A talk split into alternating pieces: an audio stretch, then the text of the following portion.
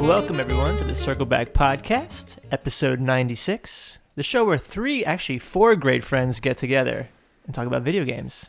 I'll explain. Please do.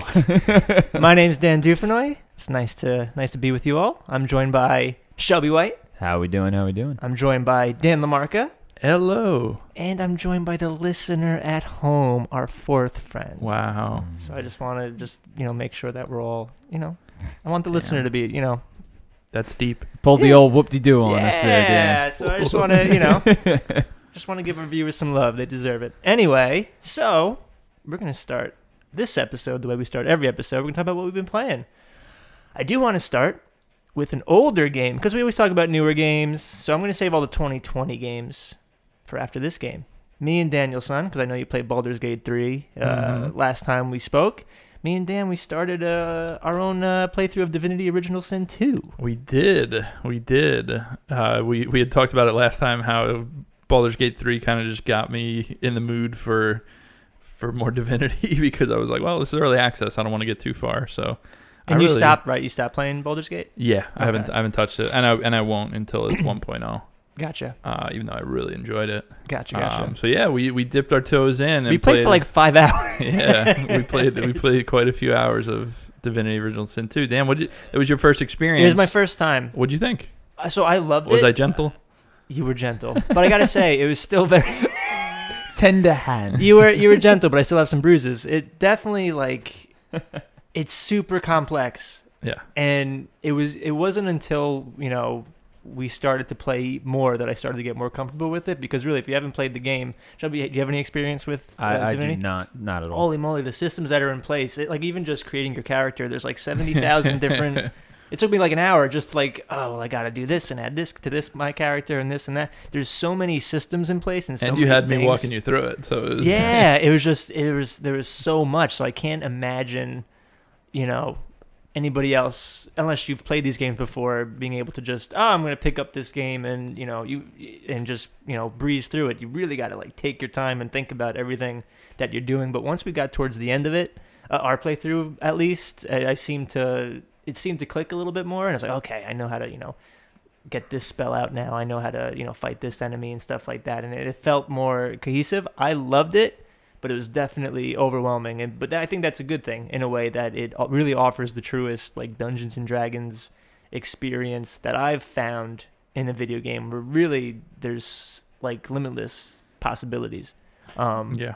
you know, where it's even just, oh, you're given an item and there's like 10 different things that you can do with it. You can throw it at somebody, you can put it down, you can use it to try to open a chest or, you know, you could eat it, you know, like things like that where it's just like, oh my gosh, there's so many things, you know, that's why I think it's it's really really cool and you know, I'm excited to play more. I think as time goes on, I'll feel more comfortable and hopefully, you know, because Dan, you know, I'm playing with Dan, so Dan's like a whiz at it, and he's just like, oh, well, you got to do this and then this and then this, and I'm like, ah, there's so much like like happening.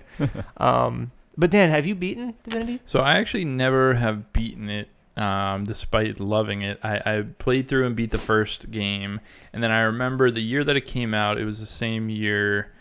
Uh, I think it was 2018, 2017. When did Hollow Knight come out? 2017. So 2017, I remember right after we did Game of the Year, like right as we started, I was like, man, shout outs to Hollow Knight because it it it came out on Switch. So it must have been 2018 that I'm thinking of Okay. because I played it when it came to Switch. Gotcha. And I was like, shout outs to Hollow Knight and Divinity Original Sin 2, which both should be on this list, but uh, you know, I hadn't gotten to it. At the time I didn't have a PC and I waited for the console version of Divinity Original Sin 2. Um, so I played probably like 20 25 hours and just kind of got sucked into other games and never really got back to it. Um, so I was always itching to go back, but kind of looking for a reason. You know, we, we always play newer games, especially me. I play like a million games that all that come out, and so I, you know, I, I feel felt it was a good reason to get back to it. Was getting Dan into it. Uh, so yeah, I mean, I, I really enjoyed my time. I think that game is so much fun in co-op because you can kind of split up and do your own things, and then it's like, oh god, please, Well, uh, Dan, I'm gonna fight t- over here. How many times there was this one instance where like I, you know, Dan was like, I'm gonna go talk to these people, and I was like, all right, I'm gonna go explore a little bit, and I, let's just say I walked upon something crazy happening, and I'm like, Dan, Dan, Dan, I, I need help. and because the game is turn based when it's in combat, it, it like freezes time and he's like, uh you gotta get over here. and then I get within range and it freezes time for me. Uh but yeah, it was super fun. I think I think this game is very well designed for co op. Uh, the only thing I wish you could do, and I, and I haven't looked it up, I just couldn't figure out how to do it in the game, is I wish that, you know, there's four members of the party, right? So it's like I wish each one of us could have one of them following us. Like I wish it was we ha- we had like, that issue, It was it was like me and two other people, and then roaming around by himself. You know, so which is it- why I got into a lot of. he got into a lot of fights. He didn't have he didn't have backup. He didn't look very tough, so people thought they could take advantage. You know, Picking on the lonely guy. Such, is- such is life. I'm used to it. Um, but yeah, it's it, it's a really cool game. I mean, I've you know I, I just love this type of game, and and I think Divinity Original Sin Two is like the best of the bunch. yeah, so it's, seriously. it's cool. Yeah. I'm glad you enjoyed it, Dan. Uh, thank you so much. Have you been playing more uh, Spelunky too? So I actually I saw credits on Spelunky Two. No Wow. way. My my initial thing that I wanted to bring up here was I saw I got the final shortcut. I, I had been sending pictures to Dan because so many times I would get you have to bring the key. I mentioned it on the last Right, episode. right. You were talking You have to bring time. the key that you get in the first world all the way All the to way. the end of four four. And I kept dying on four four with the key. we got close so once brutal too, right? yeah, we were playing co-op and got really close a couple times and and died tragically. So I got that shortcut and I was like, all right, good. I made some good progress. I feel good about it, you know, whatever. And then, uh, you know, pretty much every day I play a couple runs and uh, and I just had a really good run one day. And this was my like third ish encounter with the the I guess I can't say the final boss because there's another secret boss if you do a secret path.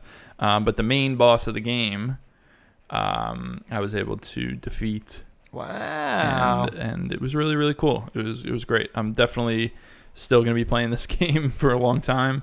Um, but but I'm glad I got to see that before the end of the year. It was it was a cool thing. Well, that's what's so great about the game too. Is like, okay, I, I beat it. I got to the credits, Yeah. and it's like, oh, but there's still you know 20 other things that So I got to explore and, So got to see and stuff like that. You know, Spelunky, Spelunky 2 is no joke. It's a pretty good game. I Yeah. hear. Yeah. so they say. Speaking of uh, roguelikes, we all been playing some more Hades. So I saw credits on Hades. nice. All right.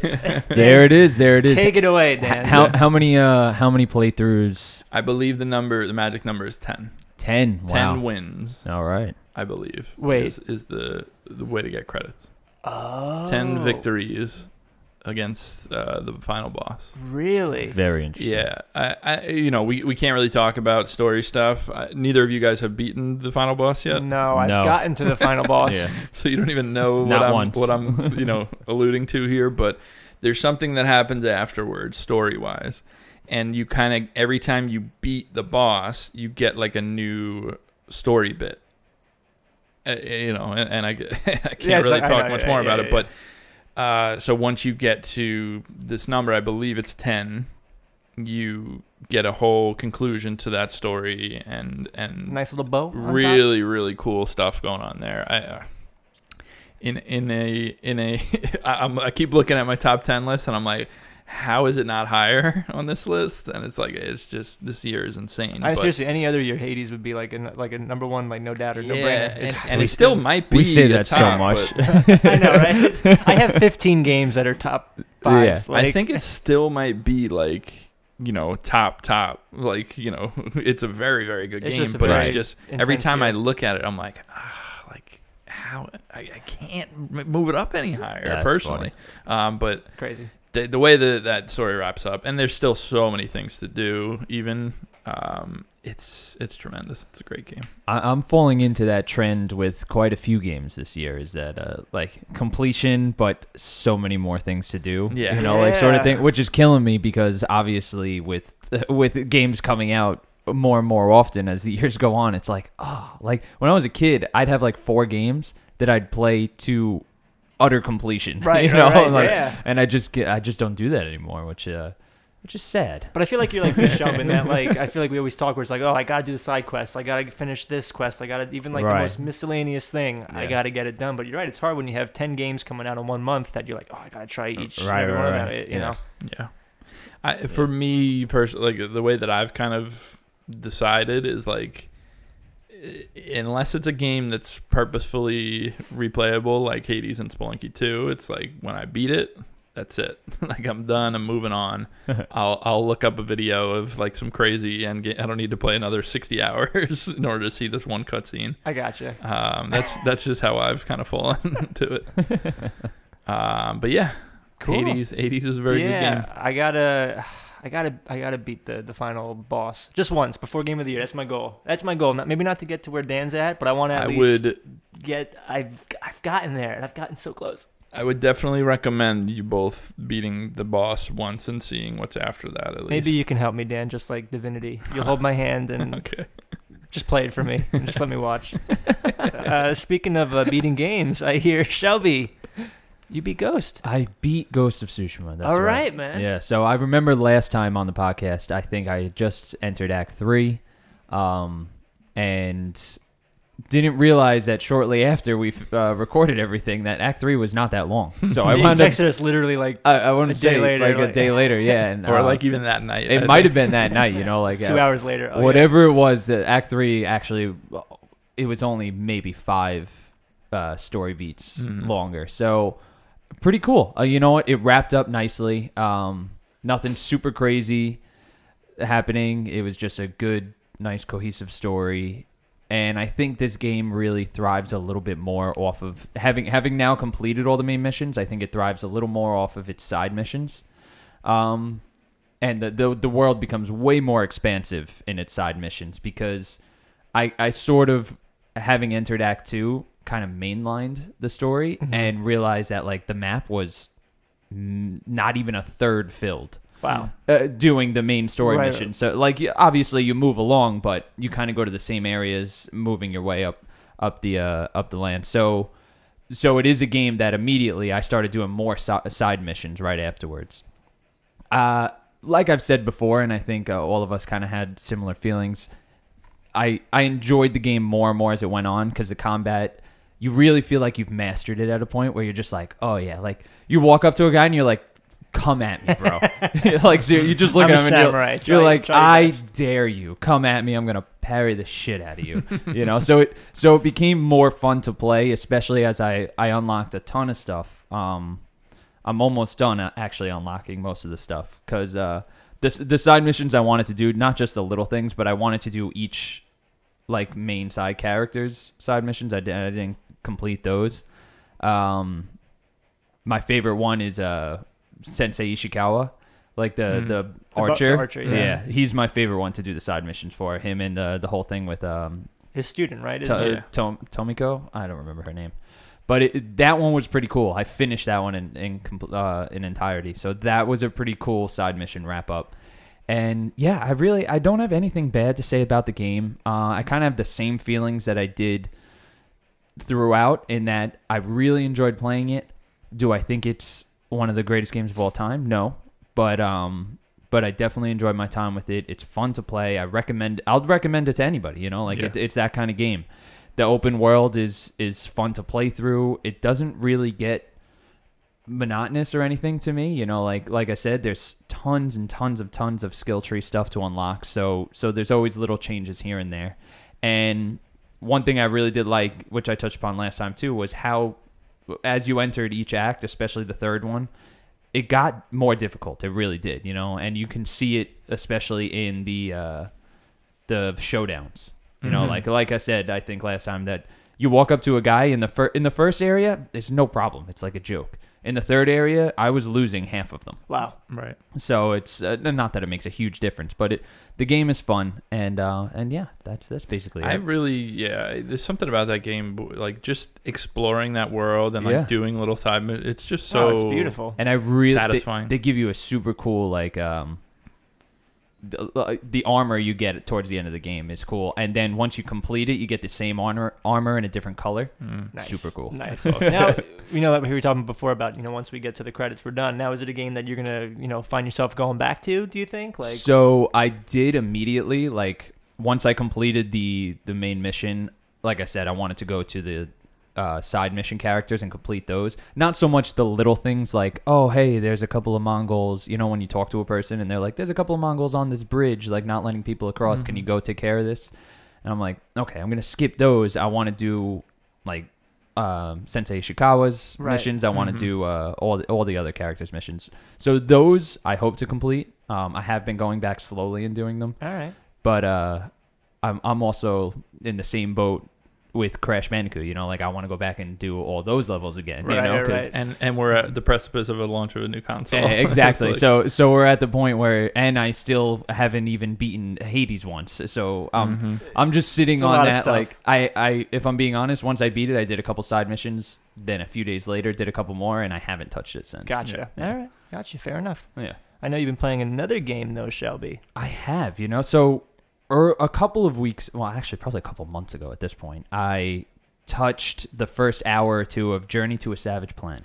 Mhm. Um, I feel like you've been waiting for that game for a long time. Is that correct? Biomutants, the one. Oh, I've kind of Biomutant been is the one that you've been waiting for. Sorry, I, you know what? I don't know why they just No, were it- it- synonymous in my it's head. like- totally good. I so I touched on this game. I th- I didn't have really any expectations at first, but I I came back to it now, and I really like it. I really like it a lot. It's it's not.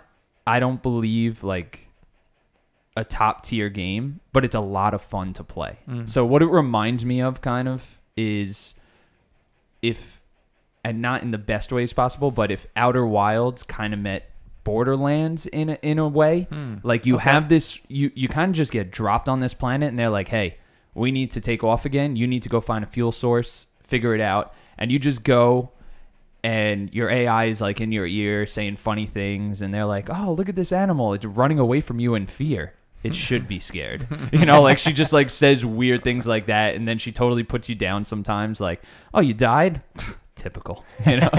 um, but you're going around, you're finding elements and then building and crafting new items with these elements like uh, literally like carbon, aluminum and and stuff like that that you get from uh, killing it, beasts or or yada. Um, but as you're exploring, and this is kind of a not a great thing, but I don't mind it too much. There's no map system whatsoever, Hmm. so you have to remember where you've been and what you've done. okay. Um, Is it designed well, like with landmarks and stuff? For It's like it's you? for me, the, and this is why I don't mind the not having a map too much. It's if you play the game and you don't spend months or weeks away from it, you know where you've been. You know, like Mhm. you can clearly see you're you're like, oh, I've been here before. I know how to get to the next area, and you unlock these little monuments that allow you to fast travel to, Okay. to Oh, different okay. parts. Cool.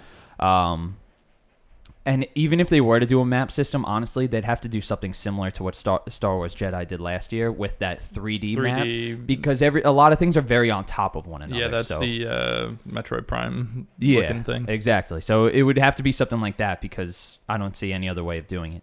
But as I progress through the game, it becomes more and more fun to solve some of the puzzles that are going around.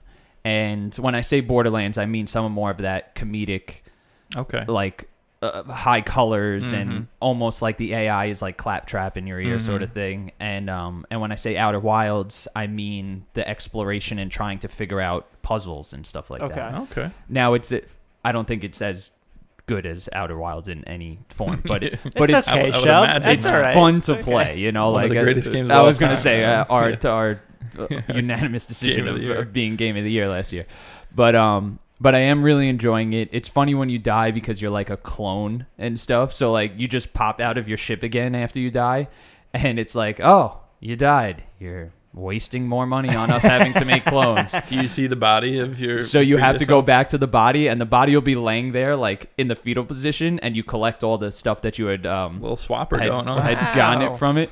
But it's but it like above the body will be a giant number of which number clone that was. So the first time you die, there's just a big giant holographic one over it. I've only died twice, so I have two and they never go away. Like every But time you it go could, out like, into go up to like 200. oh, right? absolutely. every time you go out, there's just a dead body lying somewhere. That's neat. Um, and some of the enemy types, th- they're not super difficult. There is one that I've come across that's absolutely ridiculously difficult.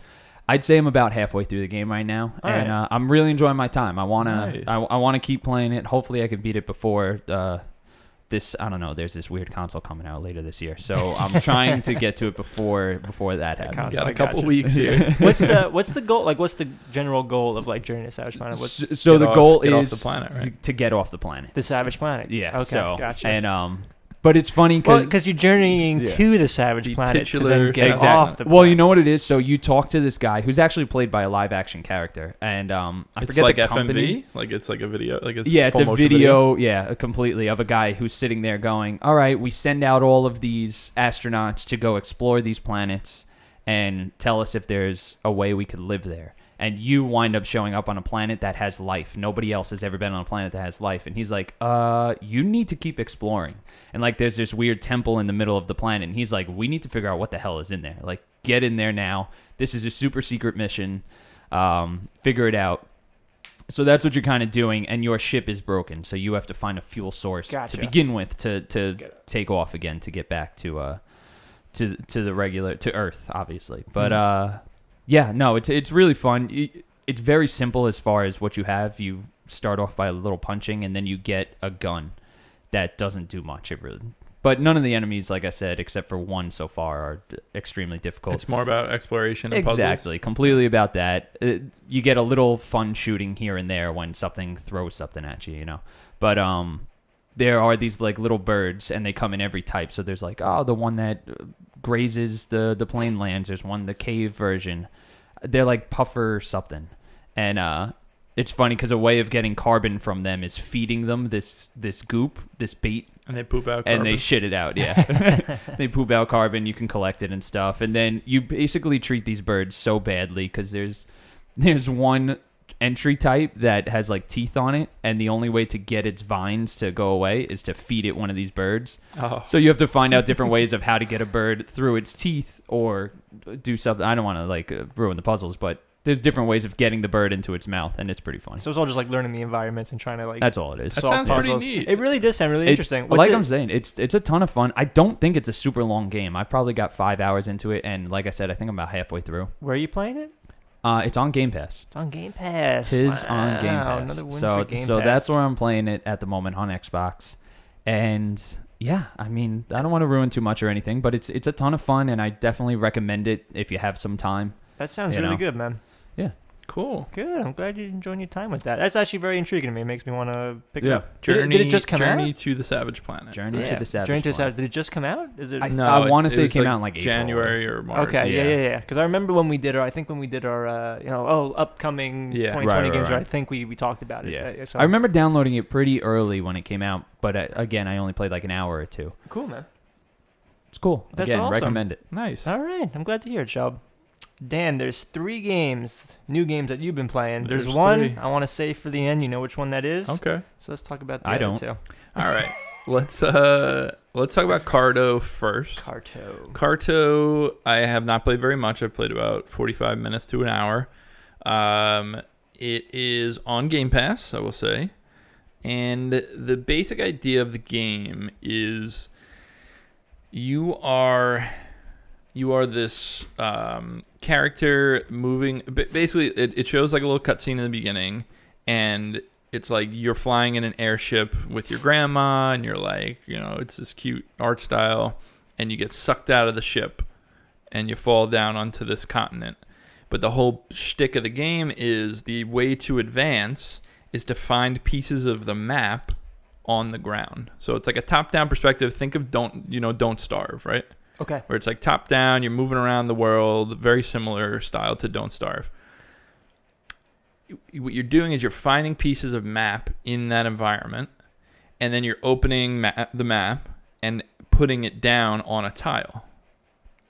And you can change where that is and the orientation of that piece. Oh, So and like that changes the environment. Like you move the map piece yes, and then cool. yes. So so what you're doing is as you get multiples, you can like mix and match where you want, and you'll come across like other villagers and stuff that will say like, oh, you know, I, I thought I lived near this fishing hut, but I, I can't seem to find it. And so you have to attach the fishing hut right next to, like, you know, one piece of map you have that's in the top left right now. You attach to the place where this guy is.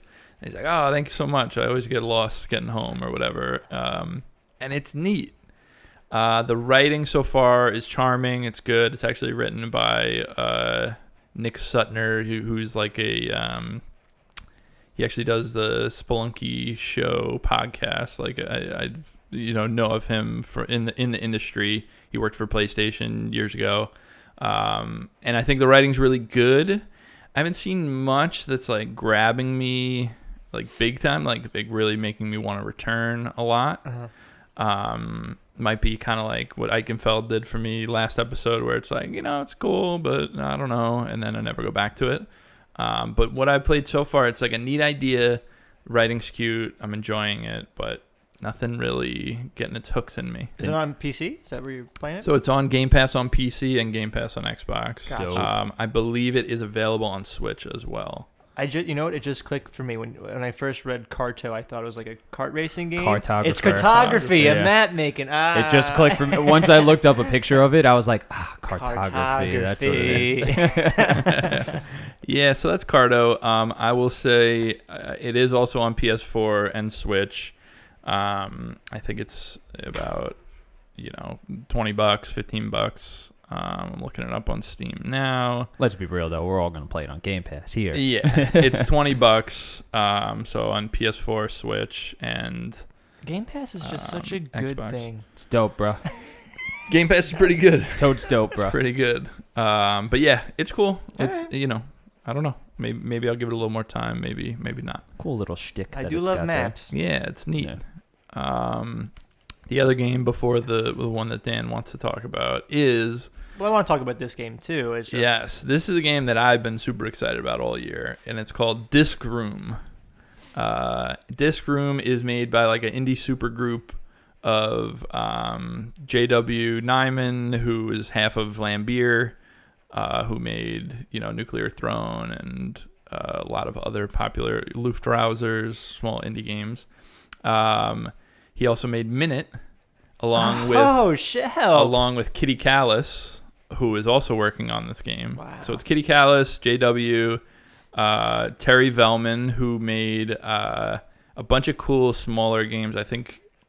Oh, I forget the name of the game, but it was like a first-person shooter that was really neat. And then this year he made Sludge Life. So this is like a super group. This is like the Traveling Wilburys Yes, or like the it is. you know Emerson Lake and Palmer. This is like yes. and uh, Terri Vellmann, Kitty Calis, J.W. Nijman, and Dose One, who is a musical artist, does all the music for the game, but also is like dipping his toes into like actual game dev, uh, and, and has done some stuff on here.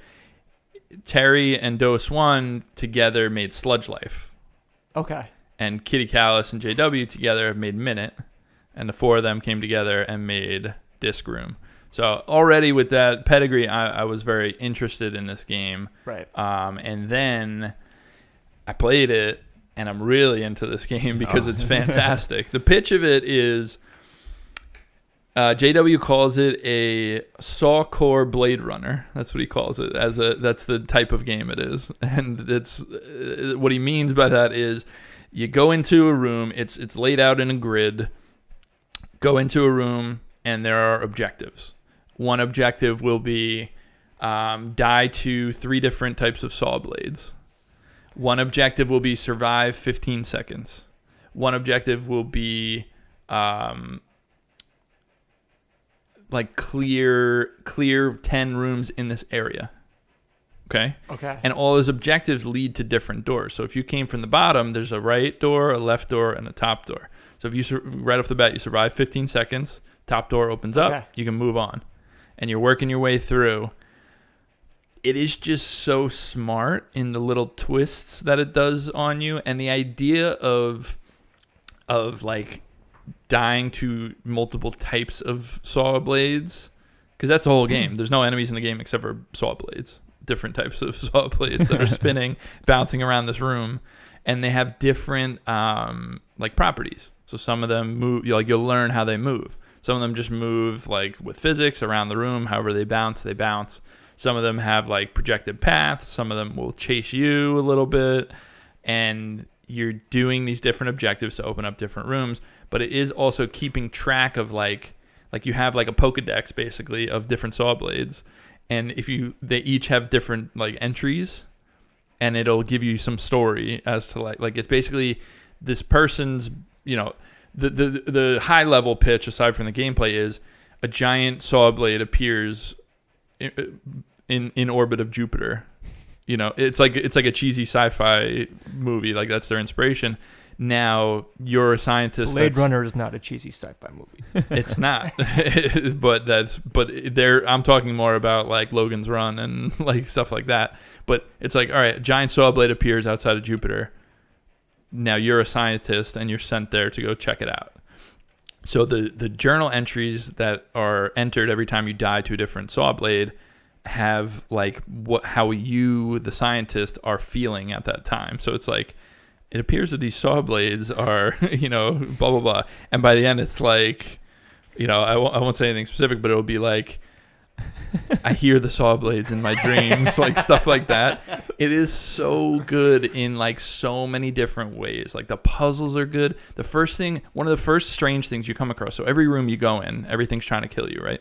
You go into one room and the whole room is golden, and there's a song playing like dun, dun, dun, and you're sitting there, and the saw blade is just spinning in the center of the room and not moving, not doing anything, and you're like running around like what's going on in here? You have no idea what's up. So you run into the saw blade, die. You get the new the Pokedex entry for it, and then you're like, all right, I guess I'm gonna move on. You play a little bit more, and then you go back and you see that the little pattern that's in the floor of like it looks like sun rays coming out of the saw blade. A couple of them are lit up now, and then you're like, huh. So there's different things going on more than you realize. And then what's awesome about this game is so I beat the game. It's short. It took me like two hours to beat the game. Then there's a quote unquote hard mode. And what the hard mode is, so you're you're going through all these different rooms, all these different areas, right? You get to the final room, you beat the final boss. Hard mode is, all right, now you need to get out. And you have to backtrack through every room, and they're all different and twisted in a different way. And at the very end, you escape and get out. So it's not like a hard. It's actually like part of the game. It's like half of the game because I ended up putting in a, a little over four hours and I play. I beat the hard mode. I beat the original, and it's just awesome. The only thing I didn't, that I want to mention that I didn't mention is um, there when you come across certain saw blades that have like strange properties. Like there's one that early on, if you it has like a little ring around it, and if you enter that ring, it makes you move in slow motion, right? So when you beat that level, that little stage with with that saw blade, you gain a new ability, Okay. and that ability is to slow down time. So you have like six abilities from start to finish. I won't spoil all of them, but you could see how that would be important when it's like, all right, this is a really tight space, you and, they're all coming. 15 You know, seconds, your whole yeah. day, and then time slows down, and you can like maneuver your way through and and get through. So it's like, it's just awesome. Every time you die, is it not? Every time you die, do you have to start from the beginning? No, Okay. It's not like a run based game. It's nothing like that. It's just here's a room challenge. Do it as many times as you want. When you beat it, you move on to the next room. And the way that they twist certain things, it, it's just really interesting. So you gotta. So the goal is to complete every room. the goal, the the high level goal is get to the end, beat the boss. Okay. But some of them, like I mentioned before, some of them are like uh, beat 10 rooms in this area or like die to 15 different saw blades in this area. Right, You know, there's like four die, right. biomes, right? Okay. So it, the top one might say like die to 50 different discs, types of discs. So it's like you need to explore those other rooms in order to unlock Gotcha. the, the gotcha. final so it's areas. just like exploring everything too. Just I want it's so goddamn good. It it seems is so good. very feels- well rounded. Feels so good to play. The Yeah. movement feels great.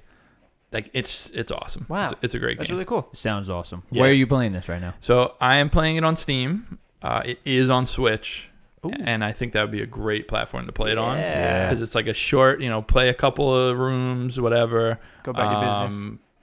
Yeah, let me. I'm gonna. I'm gonna look up. Yeah, that sounds. You know, that Uh, sounds. It It sounds. oh, It sounds very intriguing. I actually have seen I believe I saw the trailer for this game. I just looked up pictures of it again, and it uh, the recollection came back.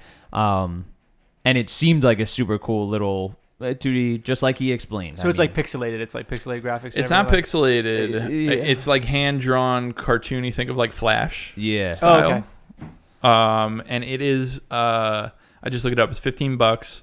It's on PC and Switch only bad. right now. Wow, Pretty sweet. cool.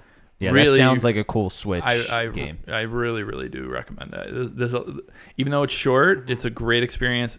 It gives me that same, like I know the people that made Minit are also making this game, but it's that same idea of like there's a lot there, and it doesn't seem like it at first. Mm. And there's a lot there. There's a lot to think about, a lot to solve.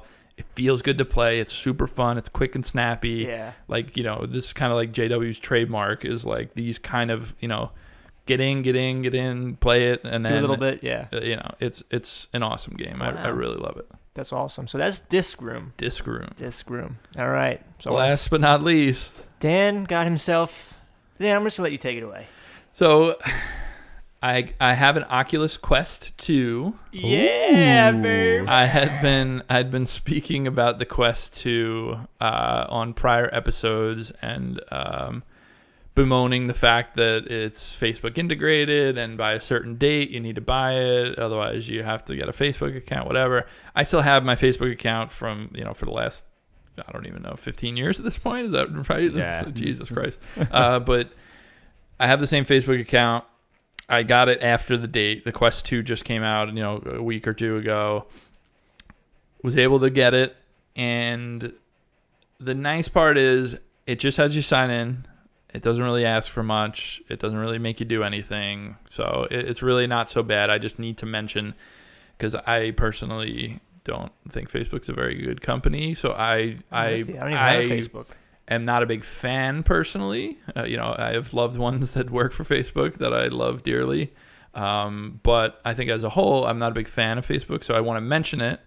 It's kind of like you know, you know, I, I decided to do it regardless of the fact because I I really like the product, and let me tell you, I really like the product. Like the Oculus Quest 2 is a fantastic piece of hardware. It is amazing for 300 bucks standalone.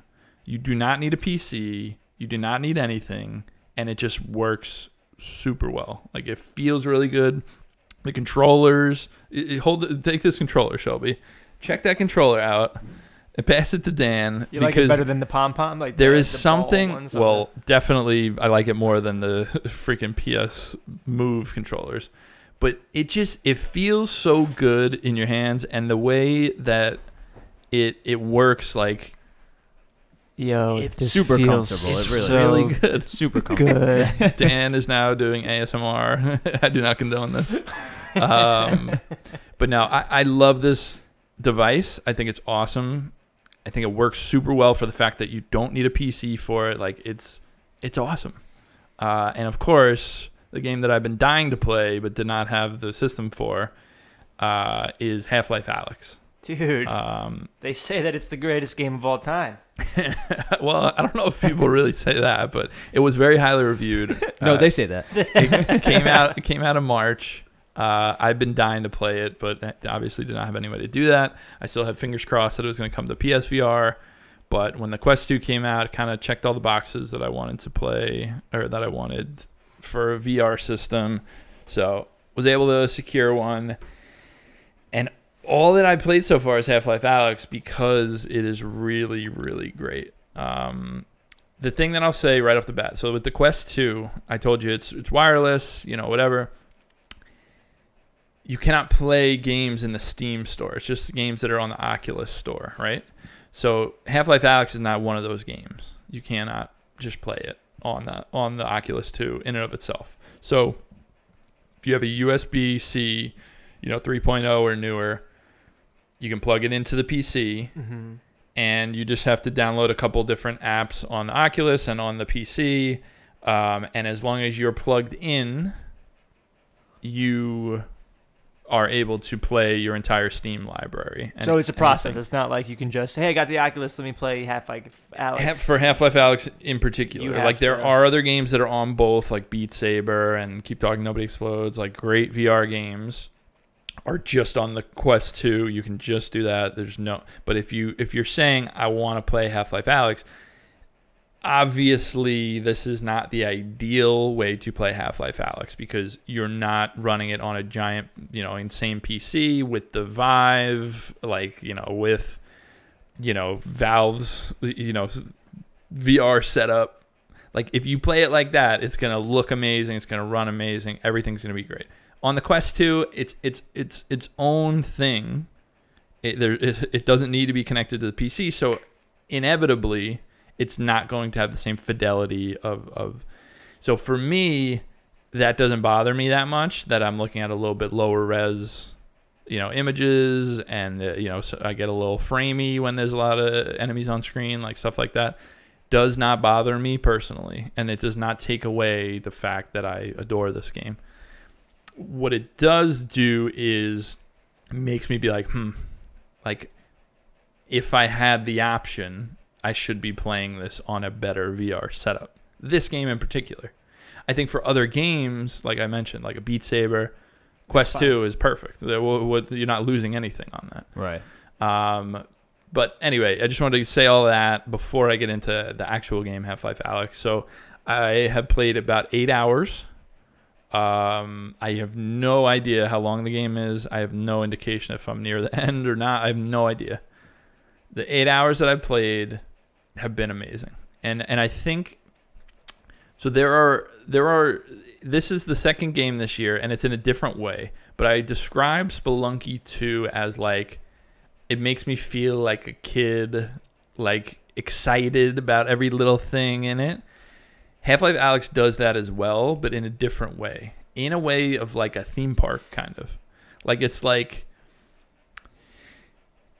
It's like a lot of VR feels kind of like a theme park in a way, right? Where it's like, you know, oh, all this crazy stuff is popping out at Right. you and, you know, whatever.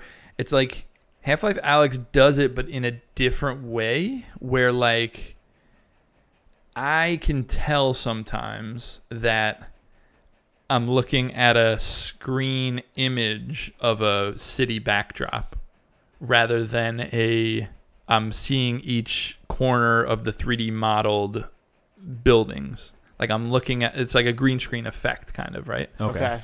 So like so you know, you look at a wall or something and you get too close to it and you see so like you can see the seams here in a similar way as to like a theme park makes you like when you're in these like augmented you know reality Right, and then you see of the things strings or something. and you're like, yeah. oh, okay, like I see what's going on, but but it makes you like excited and like it's it's a cool thing. The thing where the game becomes, you know, an, an amazing game and a game that you know is one of my favorites of the year. It it's where it the feeling of everything feels so good. Like everything you do in this game feels realistic, feels good, and it gets to the point where your brain thinks these things are real sometimes in a like very visceral way. So like the game is, is secretly like a horror game. I don't know if you know that. Like like everyone knows that Half-Life 2 you know, Ravenholm is like the scary part where, you know, you see the head crabs and they're all jumping at you, whatever. This game is is like all that, Right. like the whole time.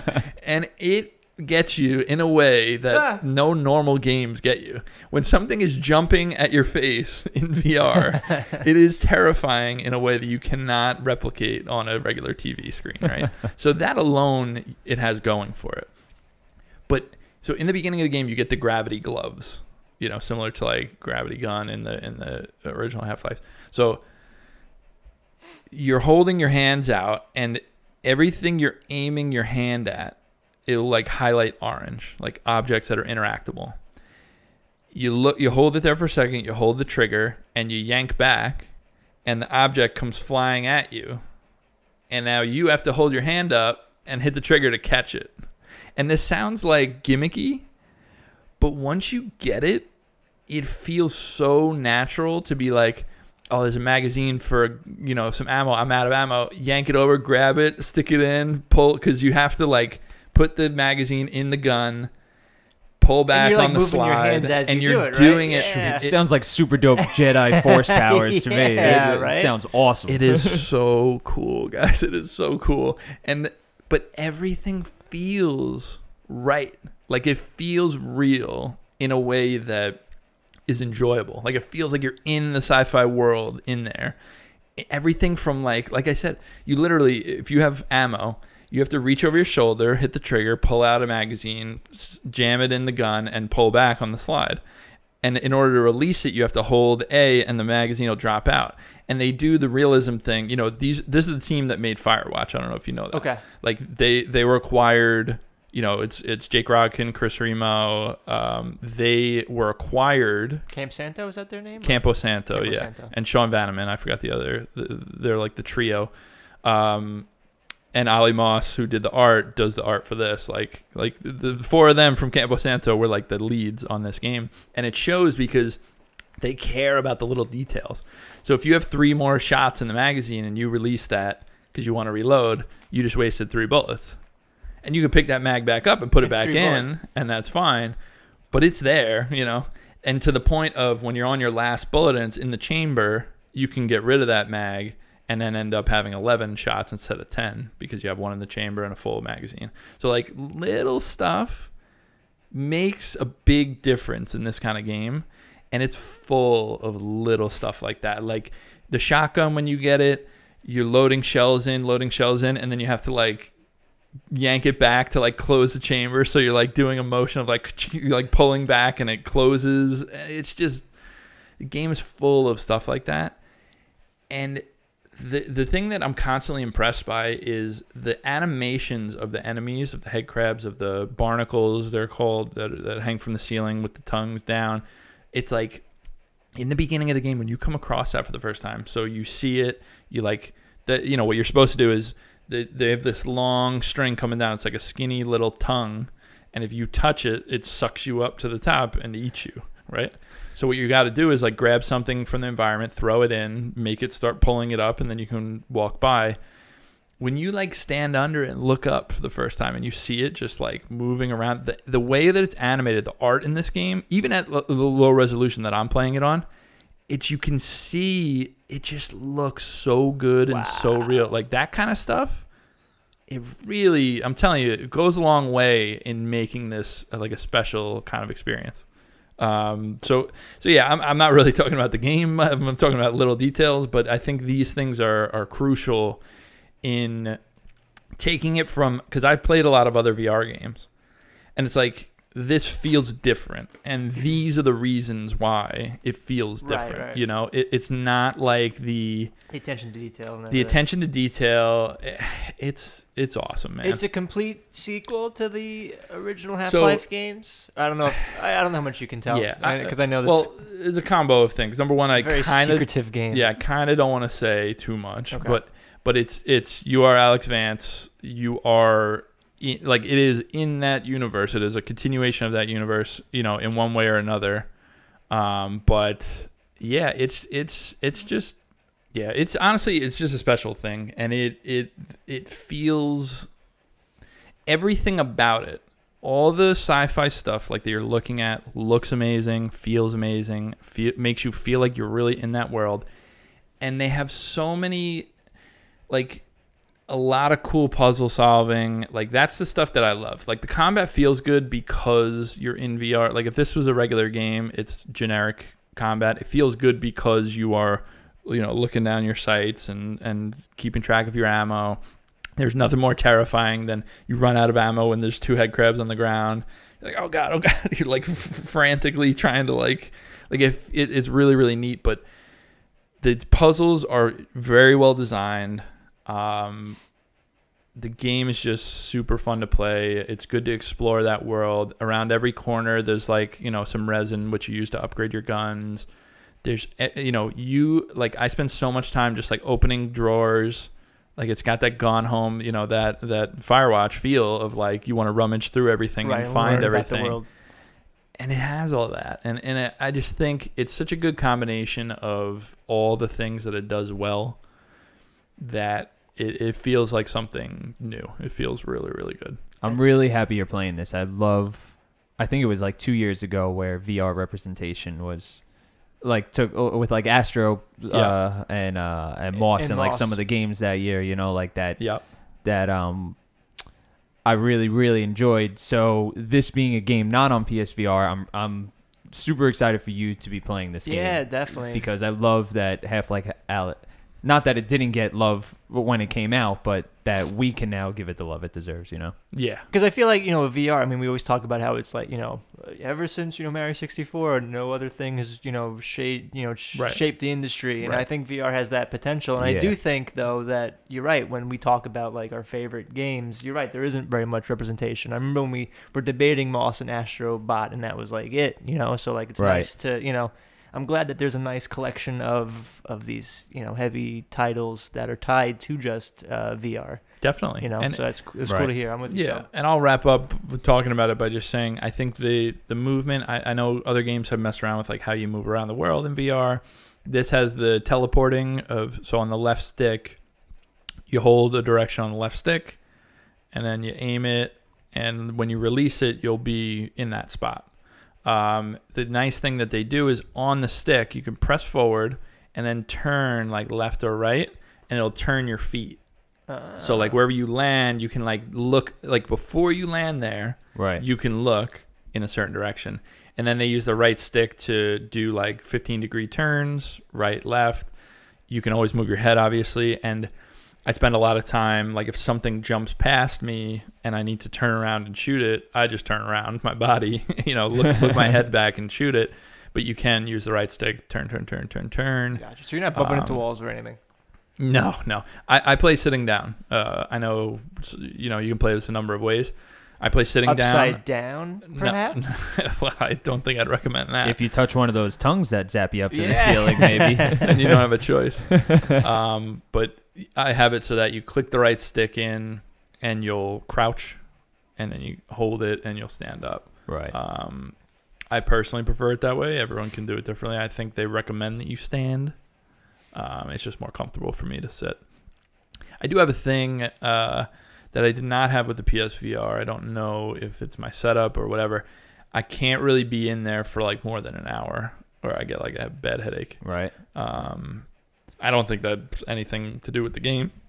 Right. it might Um, just be the- Yeah, it might just be the device is very very cool, very comfortable. Like it's nice. I think yeah, the body just doesn't like it sometimes.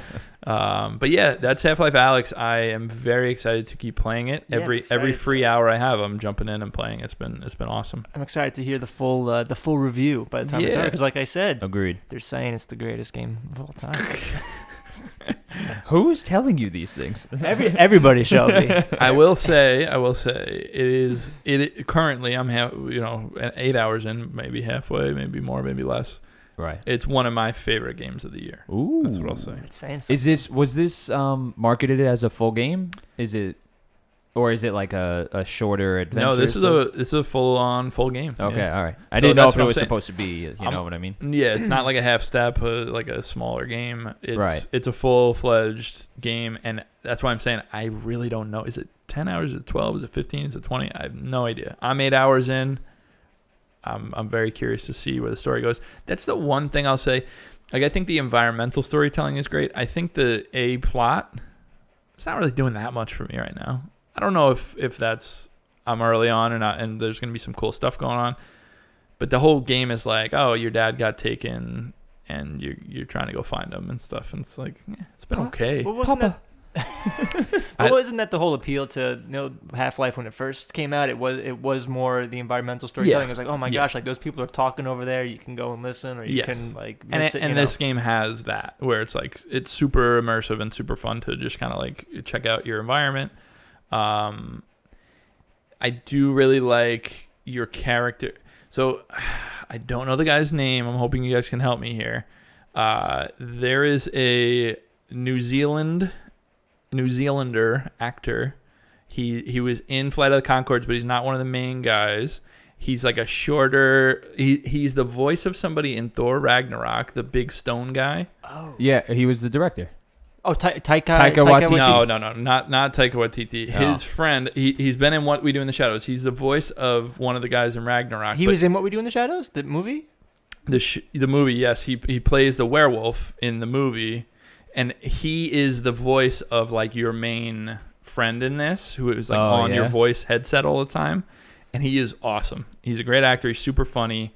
I've loved him in everything he's been in. I wish I knew his name, um, but he he's awesome in this. Really, really good. He's definitely one of my favorite characters this year, um, and I'm curious to see where the story goes with him. Um, I don't even remember his name in the game, which is not good either. Oh no. um, but but yeah, Half-Life Alyx, man, You're loving it. it's a hell of a game. I got to get you guys into VR and, and check it out. Let's for- just stop this little bit. podcast right now and go play some Half Life Alyx. Yeah, perfect. Um, but yeah, All right, good man. Good. So that's Half Life Alyx. Uh, that's what we've been playing. Unless anybody has anything more to uh, to add. Don't think so. All right, we'll I get to some so. news beats. Let's talk about how great uh, Game Pass is. I just want to mention three of the greatest adventure games of all time by Double Fine. Grim Fandango, Day of the Tentacle, and Full Throttle are out now on Game Pass. And it's all the remastered versions. if you haven't played them, they're ama- I I've actually I've I haven't played all of Full Throttle. Mm. But I've played Grim Fandango and Day of the Tentacle a bunch of times. I played Day of the Tentacle when they remastered it a few years ago. yeah, Um, Grim Fandango is just one of my favorite games ever of all time. So you know, another win for Game Pass. definitely another win for Game Pass. I think those are three of the best adventure games of all time. So Yeah. it's like pretty cool that they're all out on Game Pass. Did Double Fine do uh, Monkey Island? No, uh, they did the newer ones, but it, it, Tim Schafer got his start on, the On Monkey that. Okay, Island that's why games. it's but not yeah, a miss in my Ron head. Gilbert is the the creator of Monkey Island. I still got to get to those games, but um, yeah. So another win for Game Pass, and that's my Microsoft news. So let's go down. Let's go back. let's go to Sony. So there was a unboxing of the PS5 and a little uh, little uh, sneak peek at uh, Astrobot. So I know Dan said he watched a video of Giant Bomb. I saw a video about you know the controller, and, Yeah. you know certain things that pop up in Astrobot. You know spoiler stuff. But Yeah. um, Dan, I'm So- let you take this one away. I, I'll say, I mean, I watched the Giant Bomb video of them playing through the Cooling Springs level of Astro's Playroom. And uh, number one, I'm super excited for that game now. That is a full on game. It might be short, but that's a full fledged game. It looks like like a Mario Odyssey style video game. And it looks great. Did you see like all the reference? They like super reference. So- I don't want to give it away, but they reference so much. So what I'm going to say is each level is a different PlayStation generation. So like the Cooling Springs level, the only one they could talk about is the PS3 level. And then there's a PS1, PS2, PS4 level. And you're finding like artifacts in the game that are like hardware. For, so it'll be like, oh, the PlayStation Move remote control you found in the world. And you can like zoom in and close up everything. The thing that really gets me excited is they kept talking about how amazing the DualSense controller is, and they said like they everyone is always skeptical of haptics, right? Like haptic feedback, right, like right. oh HD Rumble and Nintendo Switch. It's like come on, like it's it's really just Rumble. People are saying that with this controller, and the thing that gets me excited is this is not the marketing team saying this. This is the people that are playing it that are saying it. That's the difference. And what we're seeing them say is you have your hands on the controller you're playing you there's like this wind blowing dust around and it's like you feel it throughout your hands like you f- it feels like Wow. there's dust and then they're like oh you're on ice it feels like ice they're like i don't really know how to explain that but i know i'm on ice and you just by said Giant how Bomb's usually feels. pretty critical, right? Giant Bomb is is notoriously rough on especially gimmicky type of stuff, uh, and they are over the moon about this controller. Wow. Um, I'm fucking stoked. That's exciting. yeah. and they they were talking about the triggers, um, being able to have the resistance. Like again, it sounds gimmicky, but they said when you're doing it, they're like, I don't know how. You, you know, Astro becomes a spring that you have to like move around, and it's like Right. if I have my eyes closed and I'm hitting this, it feels like I'm pushing a spring down and releasing it. I did hear so like similarly um, with that spring loaded in a, in a gun sort of way. Like you feel as if you're pulling a trigger, and then you feel the release of the that's really like as you continue to pull, you feel like Yeah. oh, all right, the gun just shot. You know, like I I've heard very similar good things, and I can't I can't wait, man. Oh man, I'm so yeah, it- excited. it- I mean, it's just so exciting for like everything to do with this controller. Everything sounds great. Like I'm super super excited as as the time gets closer. Uh, I do want to circle back quickly and say the guy's name is Rhys Darby. Yes. That's the actor Oh, that okay. I'm talking about. And he was in What We Do Yes. in Shadows. Yes, he, He- was he was like the werewolf in What We Do in the Shadows when they had like the the He was You're a more werewolf, not yeah. a swearwolf. yeah, that's him. like recent things too. He was in the Jumanji movies. Yeah. Um, the Oh, new okay. ones. He's like the, Oh, yes. the He- NPC character. Right, he's in the Yeah. truck and he's like, "Hi, I'm He you're on was your in- adventure." Okay. and he was one of the guys. He was he was like the the rock guy in Yes. in Thor Wow. Ragnarok. That's what Okay. I was saying. Yeah. Gotcha. Um, gotcha. But he's your he's your main companion in, in Yeah. Half Life Alyx. That's all I was That's saying. cool. All right, so a lot of exciting. Uh, well, probably next time, next episode, Next episode, you guys will have had well, a chance no. to, to touch it. No, next episode will be. We're not going to talk about it.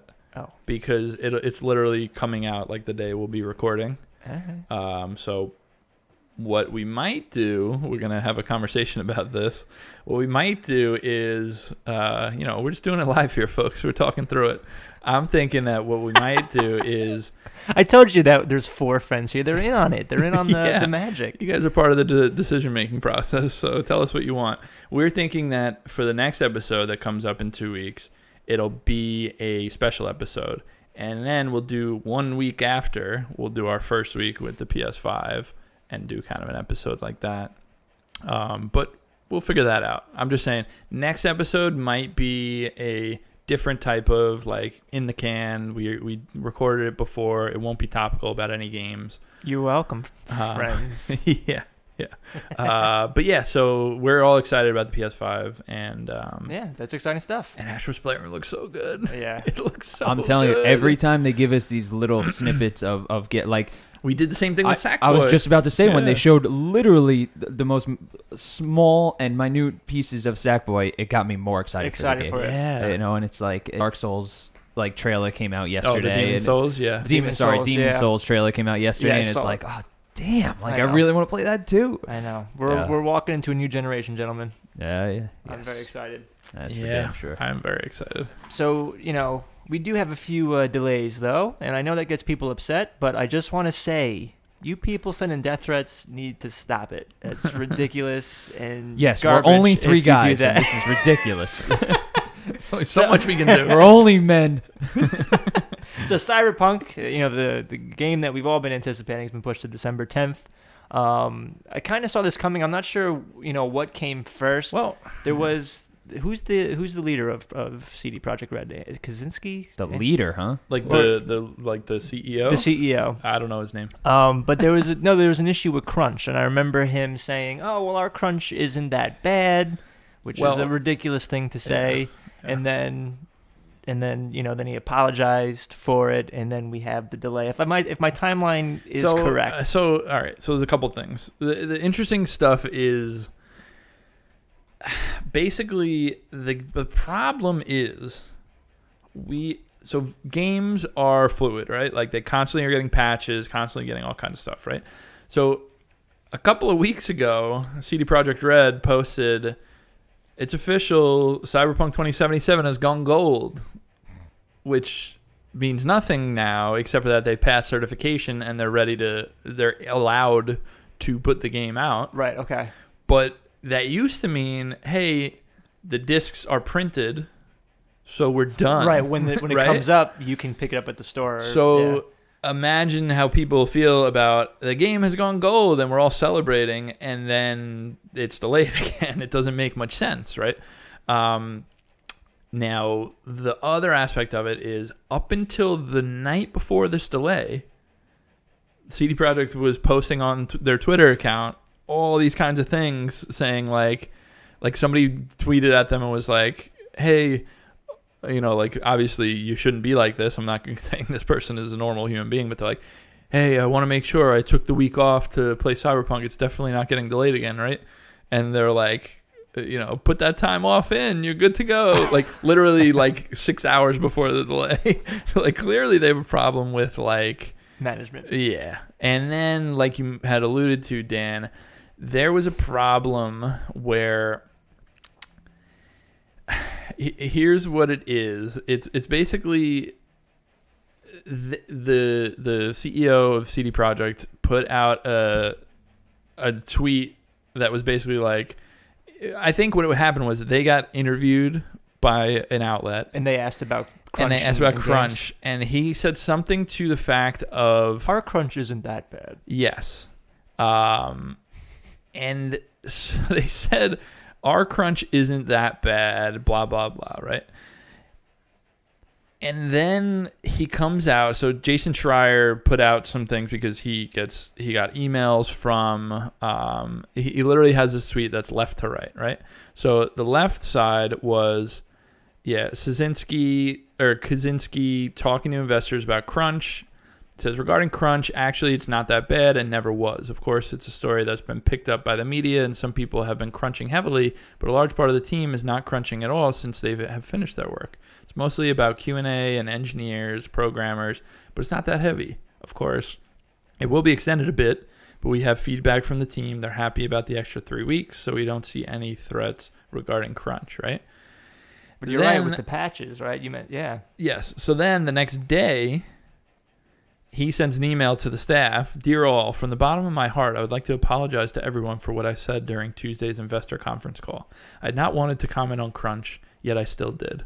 And I did it in a de- demeaning and harmful way. Truth be told, it's only now, when the stress connected with the delay decision and the call itself is lifting, that I'm fully realizing the true extent of my words.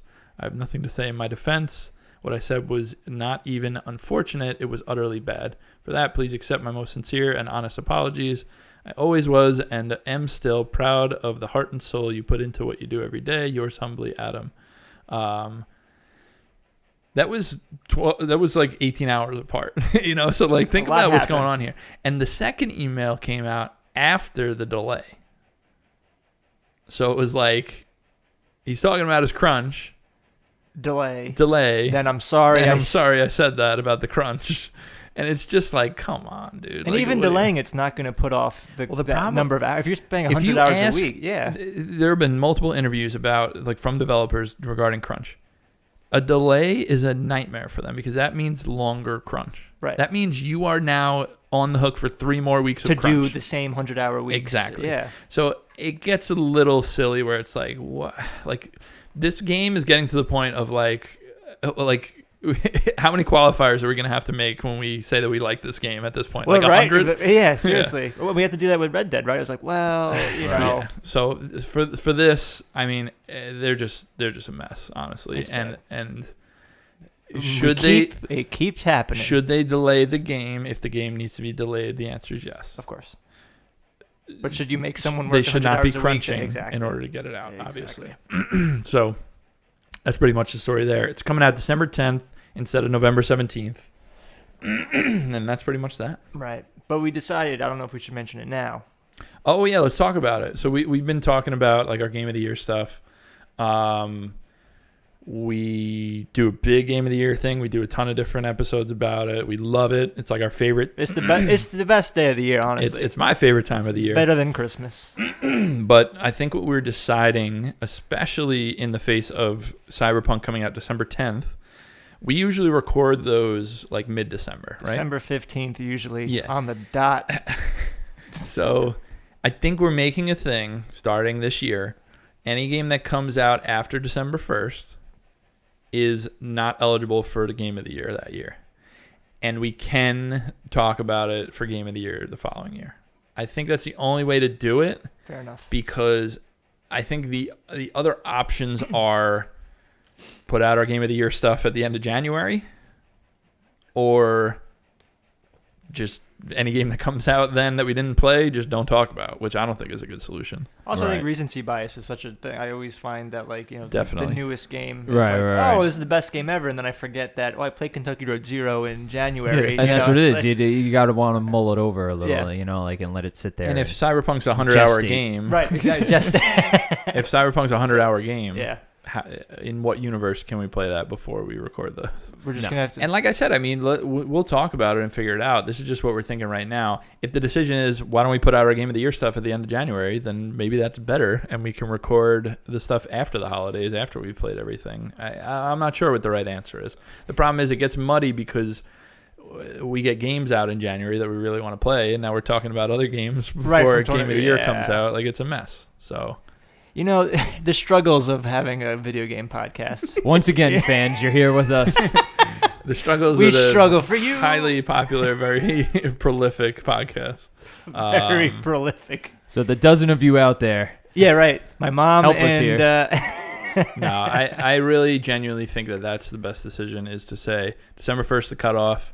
Everything else is el- eligible for next year. We have our 12 month period of of game of the year, and it goes December. I'm, I'm fine with that. to- we don't follow the uh, the calendar. We Yeah. follow the December or Exactly. December to November is our Yeah, 12 exactly. month period. But I don't know if if anyone thinks of a different idea, let us know. But uh, that's where we're at right now. Yeah. So, mom, if you're listening, start thinking of some ideas. All right. Anyway, so that's Email Cyberpunk. us. so Cyberpunk. All right. Another delay. Far Cry 6. For those of you that were excited for Far Cry 6, pushed up to uh, quarter one. of It's delayed, 2021. delayed out of quarter one. It was in Oh, quarter sorry, one. I, I jumbled that. It's In out of Q1. and now it's Out of Q1. out of Yeah. Q1. We So don't know those- when that is, but For we'll those of you that are excited for Far Cry 6, crickets, crickets. Yeah, Okay. you're gonna have to wait. Yeah, you're gonna have to. I, I- uh, we haven't seen anything from this game other We than the cinematic. John Carlos trailer. Stanton's in it. Yeah. Well, I'm John um, Carlos Stan. Giancarlo Esposito. He's a Yankee fan. I mean, Giancarlo Esposito, Uh, Oh, that is good stuff. not the fantastic. 2017 Yeah. NL MVP. Sorry, about But um, but yeah, no, I mean, I I haven't I haven't really seen anything from this game other than that cinematic trailer. Super excited about Giancarlo Esposito being in it, but I didn't care to even try Far Cry Five. So we'll me see. and Dan were just this- talking I- about Far Cry, where we said we were talking. He was he sent me an article about how great Far Cry Two was and why it was so great. Right. And like we talked about how uh, you know Far Cry Three, the way that we talk about Final Fantasy Six and Final Fantasy Seven, we're like we love Final Fantasy Six. Final Fantasy Seven is good, but every Final Fantasy game tried to remake Mimic. Final Fantasy Right, right. Seven. So Dan was saying how you know it seems like with Far Cry Two and Three, every Yeah. Far Cry's trying to do three, Right. but it's Yep. not having the same pack or the same you know Yep. punch that you It know. is Right. true. I will also. I want to say, um, Giancarlo Esposito is Italian. I'm just gonna mention it again. He is. That's all I'm gonna say. Italian, Giancarlo yeah. Esposito is in my favorite movie of all time. Do the right thing. He plays Bugging Out. It's my favorite movie. Yeah. I love Giancarlo Well, Esposito. not. uh, He's no. Uh, he doesn't have a lack of credits. That's for sure. He's He's he's also Gus Fring in uh, pretty damn good. best show of all time. He's, he's a he great ju- actor. He just I love joined The him. Boys season two, which I finished. Fucking, oh, really? That's oh, cool. he I- was so good in it. I didn't mean to. I'm sorry, Giancarlo. I didn't mean to confuse you with. I'm a big baseball fan. I'm sorry. It's just- Totally fine. Uh, that that saddens me to hear actually, because I jumped onto Far Cry with Far Cry Four, so I uh, I just missed out on the good shit, huh? I never. Well, I never played two. And I have Dan to keeps tell saying you, that's the yeah. best the thing one. that I have to tell you is two is like a special, unique kind of game Right. That some people hate Really? and some people love. okay. Far Cry 3 is a game that either you're like, it's good, but it's not what I want, or you're over the moon about it. It's by far the most popular. Is that the one with the enemy? Uh, it's Yeah, I think Voss. it's starts with a V. Yeah. Voss. Voss. That's right. Yes. It's a very good game. It is so different from Far Cry 2 that the people that love Far Cry 2 are like, what are we doing? And that's why it's such an apt comparison for Final Fantasy 6 to 7, where it's like the diehards of 6 are like, no, we don't want this. Like, you just Right, made right. one of the best games ever made, and you're putting out this. That's what happened. Right. So, So, very divisive. I am a and, uh, huge fan of Far Cry 2, and I happen to also really like Far Cry 3, but in a very different way. I almost consider them like different like genres almost. like they're like so different in what they're trying to do. Um, but yeah, I, I I will say if you liked later Far Cry games, but you don't like the new like you know if you liked four, right. three is great. I think people should play two, but but it's a very different thing. I'll yeah, I to it. literally have only played four and Primal, and Yeah. Primal didn't do it for me. So I No, you're not into I the caveman haven't- life. I haven't touched it since. No. Not my thing. Not into that caveman life. Sorry, I'm a little silly today. Okay. anyway, uh, Destruction All Stars is also pushed back to February, but it's exciting because it will be free for PlayStation Plus subscribers. Yes, I think that's pretty neat because it's a seventy dollar game. Yeah. And it's free for Which PlayStation I, Plus I had initially thought, huh, that's a seventy dollar game, huh? that's Yeah. interesting. Um, so maybe this is a very good thing for this game, depending on what it what it ends up being. Uh, but I, I think that's cool. I, I like the idea of it being a PS Plus game. Honestly, it seems like a good time for PlayStation Plus subscribers. So talk about. Yeah. let's- let's I was gonna say alongside of that is Alongside of that, in November, the uh, the Hollow Knight Voidheart edition that includes all the DLC content, free for PlayStation Plus members. Same thing with Shadow of War, the uh, Middle Earth uh, Mhm. Tolkien game. Those That's are- the second one, right? That's the Yes. second. Those are those are very good games for PlayStation Plus. I think that's a very strong month. And then I agree. Holy crap, Dan! we're talking about Bug Snack. Bugsnax is free for PlayStation Plus members. That's very exciting. That's insane. You got a free game right there. It's your, your favorite game ever already. Well, I don't know about that. Some but, are saying it's the greatest game of all time. you know, I have heard some say. um, I am The GGAT's up in here. I am super excited for Bugsnax. It being free on PS Plus is just the cherry on top. I think that's so neat, and I think it's gonna, it it it's hitting that kind of, not to the level of Fall Guys where it's like mass excitement, but it's very popular on like social media stuff. Like people are, people are talking about Bugsnax. They're saying So I I think this is gonna be a big hit on PlayStation Plus. That's Plus. crazy I think that- that's a great great thing for them. these like subscription services between Game Pass and PlayStation Plus. You know, it's seems Yeah, like- but uh, let's let's be honest here. PlayStation Plus is playing the catch-up game right now. you well, know, that's true. Game it- Pass already, yeah. uh, surpassed them. Well, uh, it's very different. I uh, think. uh, completely different. But they obviously like the, and we've talked about this in the past that they needed something, and I think this is actually the perfect way to do this. Is hey, let's get you all excited about these games. And I don't know if this was their plan all along. Obviously, with Destruction All Stars getting pushed back, I think this was just their way of going. You know what? How do we fix this? Or, or if people were excited about this game as a launch and now it's not. Put it on PlayStation Plus. I think that's awesome. I Yeah. really do. I think I it's think a great it's way cool, of doing too. stuff. And I and I will say, I mean, launch day, if you're a PlayStation Plus subscriber, you have Hollow Knight, one of the best games of all time. You have Shadow of War, a pretty good action game. You have Bugsnax, very highly anticipated game. And you have that PlayStation Plus collection from the PS4 that has like God of War, Uncharted 4, like uh, Bloodborne, all these amazing games Yeah. are included for PlayStation Plus. You could not buy a game and get your PS5, and you could You have got games for A whole a library. yeah. year. You got Yeah. games. It's a great generation for jumping onto a new console. Yeah, if you did not Yeah, have a really is. PS4, That's a good if point. you that's missed the way out to on the go. last generation, it really is the way to go because that, that backlog of PS Plus games is pretty it's extensive. stacked. It's a dawning of a new era, gentlemen. It's neat. Good stuff.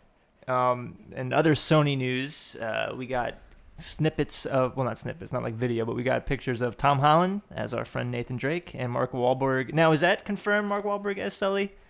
He is Yes. Sully, yeah. He is Sully. Yeah, so yeah. they're making the Uncharted movie. Shelby yeah. told me that they're completely they're finished. They have wrapped filming. They've wrapped it up. So filming has wrapped, and Tom Holland has moved on to his other Sony property of so- uh, Spider-Man we got 3. There is something I have to say. I am. A, I don't like that Mark Wahlberg picture. It makes me uncomfortable.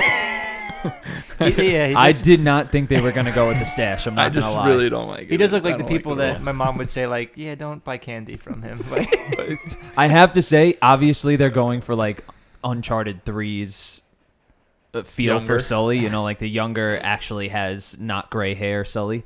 So we'll see how it looks on camera. I mean, that w- the picture we've seen was from his personal Instagram account. So hopefully, with the movie I think- magic, I think if I'm being honest, I think Tom Holland is an awesome. I think he's going to be great as young Drake. I think I think Mark Wahlberg will be a fine Sully. It's just there's something about that picture. it's just. It, I agree with you. Do we know- It's been haunting me. I'm sorry, bud. Did and we, it, it was funny because there was a video too, and he's like, "Don't ask me about it. Don't ask me about it." And everybody's like, "What's happening? Don't ask you about what? Are you talking about the stash? Like we know you're filming Uncharted. like what? Are you? Oh, it's so good. It it was very bizarre. He's such a weirdo. I I do want to say about the photo of um Nathan or Tom as Nathan in in the photo he's standing on like a destroyed pirate ship it looks like you know like so so I'm very curious as to what we're getting here yeah you know cuz um if I mean it we're getting a younger Drake hopefully we're getting a brand new story I really don't want to see them try and replicate a I'll right, go, curious, go back to you know. Or uh, Exactly, you know what I mean. And obviously, this isn't Jake's Drake's first outing, where uh, he, you know, Drake, from Drake's fortune or whatever Right. it is. So, so I'm excited. I, I really want a new story, and that picture got me uh, got me hyped for it. yeah, little bit I'm more, you excited. know? I, I like Tom Holland a lot. Although I the the hell that it went through, you know. So we'll uh, see. do we know if there's gonna be like a series, or all we know is that there's just the one Uncharted movie right now? Depends how much money it makes. Yep. Yeah, I'm sure. That's, I'm that's sure, what we know. I'm sure gonna make a lot of how money. it is. I mean, Tomb Raider got a sequel, albeit delayed, but right. it's that got a sequel, and I don't think that made a, too much money. Right. But Alicia Vikander is awesome, so we'll see what She's happens. She's a great Yeah. actress. yeah, she is. All right, Uh, that's yeah. exciting. All right, so we got Uncharted to look forward to. Tom Holland looks great. Mark Wahlberg uh, gives Dan chills. Sorry, pal. I mean, he's kind of a shithead anyway. So yeah, he is a jerk. He really is. Um, but yeah, that picture, something, uh, something not right about that. So I think that wraps up our news beats. Unless anybody has, you know, speak now or forever hold your peace. This episode's about to wrap. Wait, My lips are sealed. it's not wrapping yet. We got a top five. No bottom no five. bottom five. So uh, Dan came up with the great idea of the best robots in games, well, the best AI in games, and then I got very confused, thinking that it was like companions, but the best I think, I think just saying robots is kind of what we're going for. I guess. robots in, In disguise. the Uh, best robots in games, And we do have some dishonorable mentions that we'll we'll start off with. So these we were starting a bottom five, and we decided that we couldn't really do it because we only three came to mind. But we got our friend Claptrap, Borderlands people out there. annoying little shit. Uh, we got FLUDD, the flash liquidizer ultra dousing device. Beautiful. Say it, Dan. Say it. Mario, it must be so fun trying to come up with those acronyms. Yeah, right. Because you obviously you know they come up with a word first. Right. It's the- like, oh, how that's do ridiculous. And then our last dishonorable mention is Rob the robot. Rob, I know you you got a little resurgence in Smash, but before that you were a real piece of work. What was Rob? Rob. What was, does Rob stand for? In Smash, for me, I always beat him. So robot often beaten. You know, like what? I, I don't know what Rob stands for. I'm What- gonna look it up. what what was so Rob wasn't in a game, right? It was with the NES, right? It was like they would the Rob would hold the cartridge and like right. move and it and put it Yes. in like that. wasn't he? He's in a movie too, and um, where he does it, and I can't remember what it is. Was it like uh, Well- Ready Player One? Did he show up or Ugh. no? Was he in that? I don't know. Uh, I don't he know. he was in a game also, just so you know. But uh, robotic operating buddy is but what, what Rob would he do? stands He for. would just he would hold the game, right? You put the game in him, and he would just yeah, but he I have no clue. you would pay for him to just put the game. Out. but in Gyromite okay, he was like a player too. He would like play along with you. interesting. Yeah, Gotcha. if I'm remem- if I'm remembering and reading that correctly. All right, that's okay. So Rob, FLUDD, Claptrap, we appreciate you, but But you're but you're, you're, bad. you're not you're bad You're not on the list. So let's talk about our contenders for the top five. Bad All robots. right, I'm gonna I'm gonna go through it. We got some heavy hitters already. We got GLaDOS from Portal. We've got Legion from Mass Effect. Cortana from Halo. Mega Man, obviously from the Mega Man series. I did want to add Snake Man, but that's a different list. All right, we got Shodan from System Shock 2. HK47 from Knights of the Old Republic, Star Wars. We got Robo from Chrono Trigger. 2B from Nier Automata. Autonoma. Sorry about that. Pascal. You corrected yourself and said Also from Nier. automata. Oh, I, so I said it right the first time? yeah. Nier. It's from Nier. BT7274 from Titanfall 2. BD1 from Jedi Fallen Order. Pathfinder from Apex Legends. Nick Valentine, the saving grace of Fallout 4. Bastion from Overwatch. Clank from Ratchet and Clank, of course. Steve from Dark Cloud 2. Mettaton from Undertale. Wheatley from Portal 2. And the Gray Fox, Cyborg Ninja. Metal Gear Solid, Frank Jaeger. So I have to say right off the top, I love we got all these robot names, and then we got Steve. so I'd love to start. I was actually just gonna say that I wanted uh, just give this an honorable mention because he's not even close to a top five. But i- if anybody hasn't played this game before, I know I always bring up like these old ass games. I gotta but see. I gotta play Dark Cloud, man. I know how much you love it. play Dark Cloud 2. Dark Cloud is awesome. Dark Cloud 2 is a better game. Um, that you don't need to play the first one to play. But Steve is so basically in the game you have your main character Max, your main character Monica, and each of them have like a second form that you could do. Monica turns into monsters, it's fucking useless, and then Max is handy and crafty, so he builds a robot out of like a barrel and a a battery pack or some shit. And it's Steve. So basically, when you come across giant enemies in the game, you use you can use Steve. You, Steve. Um, if you're not super uh, built up as Max. The the only reason I want to put him on here because you can you can eventually create and buy a voice unit for Steve, so he just talks when you use him. And he's just like, "Come on, bring it on, bad guy!" like he just does his ridiculous. Uh, uh, One more time. Shelby. Give us it's another one. so stupid.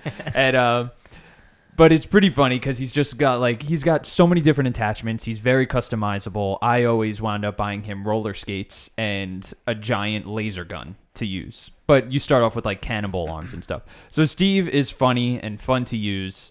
Not a top five whatsoever, but I wanted to give him. Glad you mentioned him. honorable I like it, man. I like it. Aw, Steve. Steve. Not and, forgotten. Good and of course, go. who helps you build him? Cid, who is your Final Fantasy ripoff guy. Oh, there you go. All All right, Steve. Toodaloo, Um, Steve. I think there's a couple other people here that, that we can trim some of the fat. I think Bastion from Overwatch. Not only is he, uh, I mean, this is I'm talking Overwatch around launch. I don't even know what the game is anymore. It's probably a lot different, but he was like the bane of everyone's existence when that game first came out because he can transform into like a stationary minigun and just tear through people. too. And I remember it was so annoying when you had a Bastion on the other team. But I think it's a cool design for a robot. It's this little robot with a little bird on his shoulder that like hangs around, and it's, and it's like implied that the bird is like in control of the the robot. Um, but I I mean that's definitely not a top five robot. All right. So we're cutting Bastion. Bye, Bastion. I feel like. Oh, where did we? uh Oh, we didn't put um. Ribbot. I was gonna cut Ribbot though, so it's fine. Ribbot? What is Ribbot? so in Animal Crossing, there's like Oh, so yeah, yeah. yeah, so you in all the brought that Animal up. Crossing games, there's like a frog robot character that like nobody like. they- He's just funny because like nobody like cares that he's like a robot. Like he just kind of like goes about his thing. He goes swimming. Like he does like all these things that like you wouldn't expect robots to do. And I just I really appreciate how he broke robot gen you know robot you know norms, and I really appreciated it. but I guess you know he didn't. Broke robot norms. He- That's great. yeah, you know he uh, he was never on this list, so I guess we don't have to cut him. Um, yeah, sorry, robot. all right, Ribbot. I love you. You know what I was thinking of? Uh, sorry to throw a monkey wrench in. Um, the sword from Transistor oh yeah, is a pretty cool robot. it's a cool robot. Ah. Is it a robot? It's a sword. it's It's, a sword with AI. a soul in It's it. definitely an AI. Yeah, but we had that in like Zelda Skyward Sword too, and that well, that's true. Fi was in the sword. Oh, but she was not a robot. Spoilers. the, the game's almost ten years old. We're okay, right? Now, neither of those are gonna make it, so we'll just we mentioned them, and that's about it. Um, any others here that you guys are thinking of uh, chopping? The only one that I don't have any experience with is BT7274 from Titanfall 2 and Shodan from System Shock 2. I just those are the only two I don't Well, I'm not BT familiar with. is definitely a contender. Yeah, I was gonna say BT staying. BT is badass. Yeah, that was just my naivete. I'm just was, So asking your first of all, something I need to say to you, Dan, is Titanfall 2 is one of the best single player shooter campaigns of all time. wow. So I definitely recommend you playing it. I'll get to that. Probably get it for like five dollars on PS4. Agreed. Even better. Um, excellent game, excellent character. So you're this like generic soldier dude, and BT, you're forming a bond with like your your robot companion that you sometimes hop in and take control of, and sometimes you're just like running alongside. And there's some really cool cinematic moments of like BT like reaching out his giant hand and catching you if you're like falling and stuff. It's it's awesome. BT is great, and he's got a good personality, which is you know why we get into Which relationships. what with we all. I'm all for. about personality. Hey, I'm in. I'm all about the personality. personality. Um, so for Shodan, I think that's more of like an iconic thing than a Shodan's the best famous the, thing. the female Yeah. face with all the Yeah. So I think we, we're gonna cut Shodan. For Uh, those of you at home, The like circuit veins. yeah, the circuit, Yes, like the circuits yes. coming out of the head. so there's like, no like you know you guys don't have any experience with that. I haven't played System Shock 2 in ten years. It's just a Um, famous. It's just notorious. I I I think similarly, Cortana is not that great of a character. And the stuff when they try to really make her more of a character is actually flat out bad Yeah. uh, in the later Halos. But um, It's just iconic. Very iconic. We all know who so I think we'll is. cut Cortana and we'll cut Shodan. I really only have Halo one through three experience with her, so I don't know how she is in the later games. But yeah, once you get to the rampancy in the later games, and uh, that it's a whole mess. Yeah. Um, Uh, what else let's are we see. looking at? Talk to me about Robo from Chrono Trigger. Oh yeah, Damn, go ahead. yeah. So Robo and Chrono Trigger's only like maybe seven companions, and honestly, I just he's just a, a very nice. So Chrono Trigger's an amazing game in that you time travel and you and you meet him in the future. But what's so cool about Chrono Trigger is depending on what you do in the past or what you do in the future, like it all interconnects. And there's a there's a storyline with Robo, and that like you help him find like his love, and like it's really nice. good. Again, it's breaking robot you know norms, and I really really appreciate it. But you're right. I guess Robo's not gonna not gonna stick it. But I, I I just wanted to mention Robo. I think Robo is a very you know he's an iconic character for anybody that that loves Chrono Trigger. He's a very important character. Um, he just he's just an overall nice guy. He's got a good personality, and Well, I'm, I'm somebody needs to be here for robot representation. that's so- what I'm talking about. he's just a very nice guy, and um, but yeah, I don't think he he cuts So he cuts we'll, the top five. we'll talk through Nier quickly without getting in too much detail. I have two Nier Automata characters here. I have 2B, which is the main protagonist in the first half of the game, and I have Pascal. So the thing about Pascal is Pascal like runs this village and like protects all these little robot kids and like is doing all this stuff. It's like it's like the first village you come across where you're not just killing these machines and you're like, "Oh wait, they have like a little civilization, you know, whatever." There's a really tragic end to Pascal, and it's it's probably like one of the best moments in the game. Wow. Uh, and so that's why I kind of put them on this list. I think 2B, the interesting thing about 2B is there are other playable characters. So, like when you play through the first run, you're playing as 2B the whole time. And then you take over as 9S and you see their perspective, which is uh you- like your companion companion, yeah. through the first part. And then you play as another character in that. And it's like, so it's hard for me to say, like, any one of those characters is like one of the best robots in games. I think as a whole, if you're talking about artificial intelligence in a story, I think Nier is like the best of all time, probably in a in a video game. But it's like I think any one of these characters is not like it's kind of like the combination of everything that's going It's on sum with of the, the parts that storytelling. makes it- Yeah, so I don't think I would I would keep either of them, even though that is one of my favorite games ever. So what you're saying is, is if you want a great robot story, sci-fi, That's the one for you. that's man. the one to go. I promise you that. I I remember with my brief time with it, I remember Pascal, and I remember Pascal too. Yeah, that's Yeah. it. Yeah. I think Pascal, I could definitely make a case for top five here, Yeah. but I think in the spirit of like what's going on with the rest of this list, I, I think it would be a little who uh, was the male character in that game? 9S. Nine S. That's what it was. Yeah. I want to go play Nier. I might You gotta go- play it. You I guys might go gotta play download that it game. play. That game is so fantastic. Um, but anyway, let's cut both of them. All right. Let's see. Who's next? This is tough. I think BD1 is cute, cool, like a cool little right. thing. Right, that's your R2D2. Your BB-8. yeah. Uh, yeah. It's a little, uh, definitely a little, um, you know, derivative. Well, it's just Star Wars. That's just yeah. it's- Yeah. So I, I, I would, I would think that they're not really a top five here. I'd vote to cut them as well. All right, I agree. BD one, you're going. Shout out BD One for your Definitely cute. Uh, Definitely wh- cute. What did he do? What, what was his big thing? Like you could flash the area in front of you or something. Yes. It was like the Yeah. coolest thing that he did. Everything else was just annoying. BD1. we appreciate you flashing. Gross. He like scoped out the area.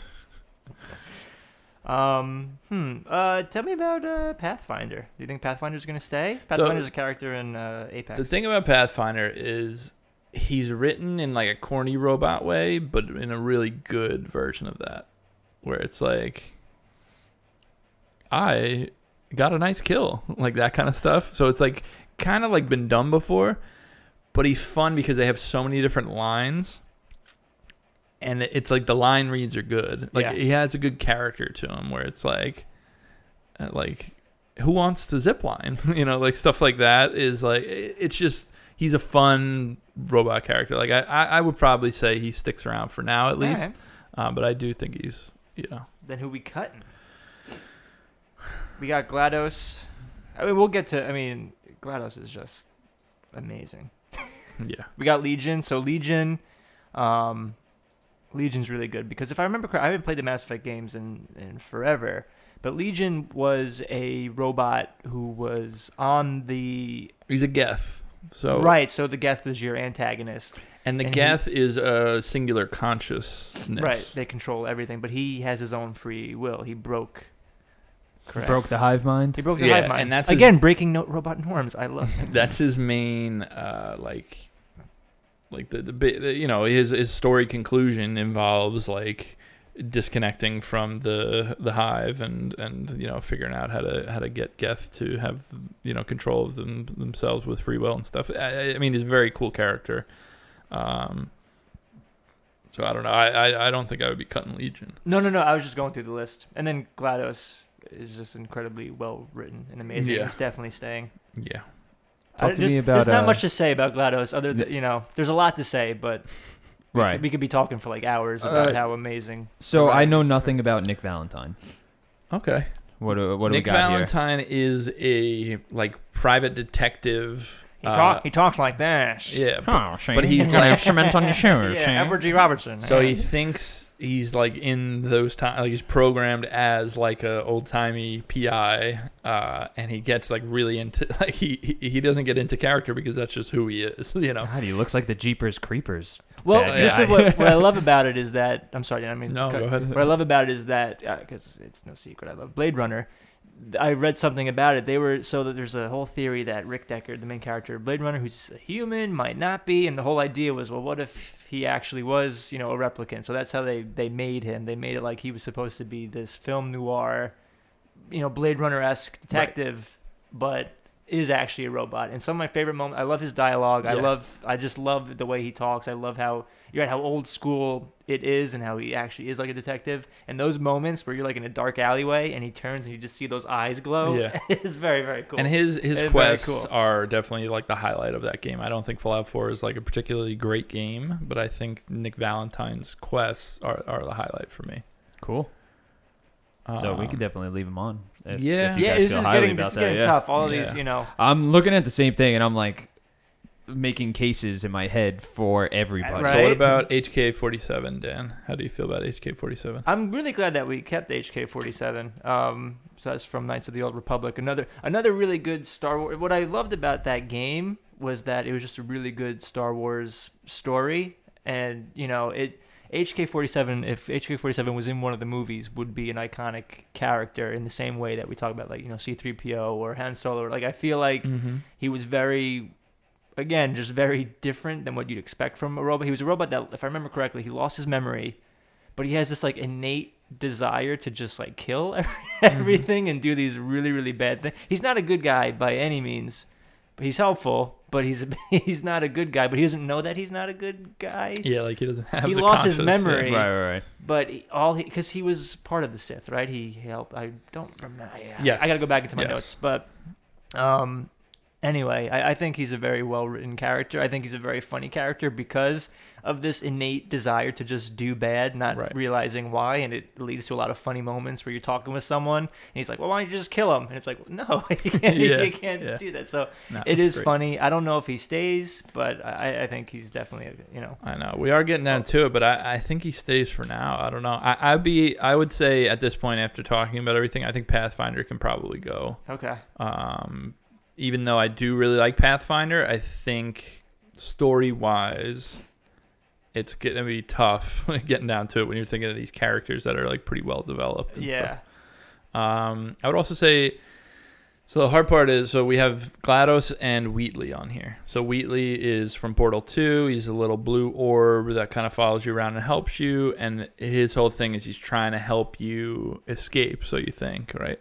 And and the big twist is that he is like in the system and he was trying to get you to a certain area in order to like you know make sure that you don't escape basically he was like you know sabotaging you um and glados ends up being like the you know your helper in the potato um Portal 2 is a fantastic game, but I think GLaDOS not only is more iconic, but is also a better character Mhm. um, because of that. The stuff in Portal 2 in particular. I think in Portal 1, it's like, it's really funny. It's really like unique for a game at the time for GLaDOS to be like so antagonistic and like, you know, be like, "Hey, oh, you did that. Good job. like that kind of stuff. But I think in Portal 2, She's GLaDOS really, out. yeah, it gets fleshed out and has some interesting stuff. So I'm going to say we cut Wheatley, even though I think Wheatley's very cool.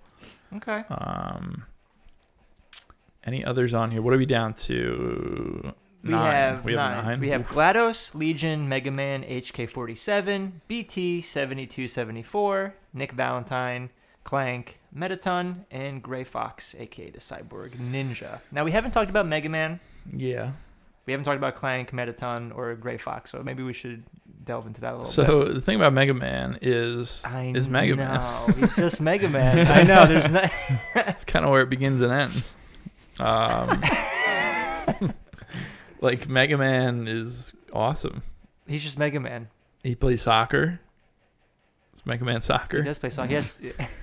I mean, Snake Man was a more convincing uh, robot. He shoots at the baby snakes, but it's fine. You know, it's funny when we get Keep down harping on to that, it. huh? When we Yeah. get down to it, how how can we say that Mega Man is going to make this list? The only reason I think Mega Man would make this list is if we were if we were doing like a retrospective of like.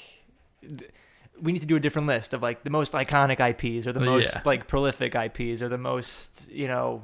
Uh, Well, I well, my whole thing is I would argue that Mega Man is one of the best IPs, but but that doesn't mean Mega Man as a character is well, right, you know. exactly. That's true. So like if we're looking at robots and really all these characters, we have your GLaDOS, Legion, you know, HK47. They all have this personality and this backstory that Mm. Mega Man obviously doesn't have. Zero, on the other hand, has a backstory, but we're not But going to talk about those yeah. terrible cutscenes. Not very you know? good though. what am I fighting for? you know, Mega Man has it has a very has some interesting backstory, but not enough to really justify it. yeah. Like like the thing that oh, I always think about with Mega Man is like when he's awoken, he's like, all right, I'm on my mission. What what does he do elsewise? like what's, what's he up to? Yeah, I don't know. Does Like, Doctor Light just power him down and it's like your time's up, buddy? I don't buddy? know if Doctor Light's a good guy. I don't think he is. He's got some bad. he's Doctor some- Lights Out. It sounds like. Doctor Light's Doctor Light's Doctor Light's shifty for sure. you know, I'll be honest. I think we're cutting Mega Man, guys. All right, I, I get it. One of my favorite games of all time. I Mega will. Man 2. I will say though, out of all these robots, it all started with Mega Man. That's true. He was the first. It's true. Um, so similar to what I said about Pathfinder, I think Mettaton is a super cool character, like totally ridiculous, like makes you do this game show in order to In stay Undertale, alive in. Undertale. It's awesome. It's a great sequence. I think, you know, eh, eh, how much can you get from that? You know, at a Right. certain point. Uh, whereas some of these are, are Mettaton looks pretty fabulous. though. Huge shout out though. Yeah, I mean that whole sequence Looks in particular. fabulous. Acts fabulous. Those splits. Yeah. Those Yeah. leg it's kicks. fantastic. Let's Uh, be absolutely. honest here. But I don't The think. David Bowie esque. Uh, yeah. I just uh, I don't know if that's gonna. that's a that's a great part. That game is is also fantastic. All the characters. It's a pretty good game. All right. So we haven't talked about Clank or Gray Fox. Yeah. I feel like I feel like it's only right I mean, that I'm of, I'm of course Clank. going to make an argument for Clank to be on this list as a as a character just because I've I've had every uh, outing with him and he's got such dyna I mean, if you were gonna put a human personality into a robot, he's he's got He's it. That's it, you know. And then you add the fact that, not that it matters, but the fact that he is a, a vital and useful uh, part of the game, not just playing as Ratchet Mm-hmm. even that he's he's had his own adventures. Obviously, with the upcoming game, we're gonna see maybe some more of that. Hopefully, um, and he really had his chance to shine in a crack in time on the PS3, where you uh, finally got to play as him and have his own storyline. Mm-hmm. And uh, I don't know. I don't know. There's no there's nothing bad I have to say about Clank other than in the early games he was kind of just a generic little just a robot companion. That's all it was, right. you know. And then he became more.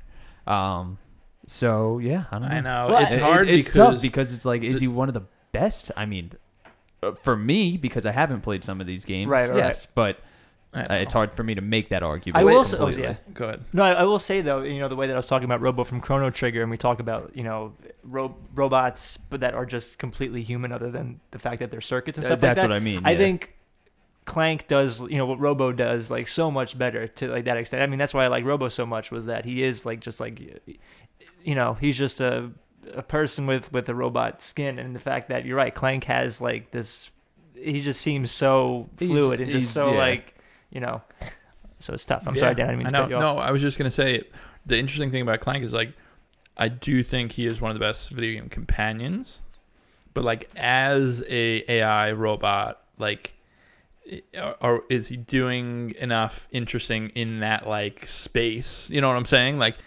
HK47 and and what he is as a robot, like like his identity in that space. I feel like Clank, like they, we definitely get some of that in like the, like like you had mentioned. That's what I mean. We didn't get it really until later games, which was the issue. You know, like originally he was just, "Oh, what are you? You're going to be the reason I have a jetpack, a helipack, and, Mhm. and whatever." And that was his usefulness. right. Other than obviously, like kind of bringing, giving Ratchet a something to talk to, you know, and that's why Right. we brought him up and included him on like the companion list that we've done. Yeah, and that's where I think he fits better personally. I don't know if you guys agree. I think he fits better as a companion rather than like, oh, he's like really cool as a Robot. AI or as a robot. I agree. If Shelby's cool with it, then I'm cool with it. I agree. All right.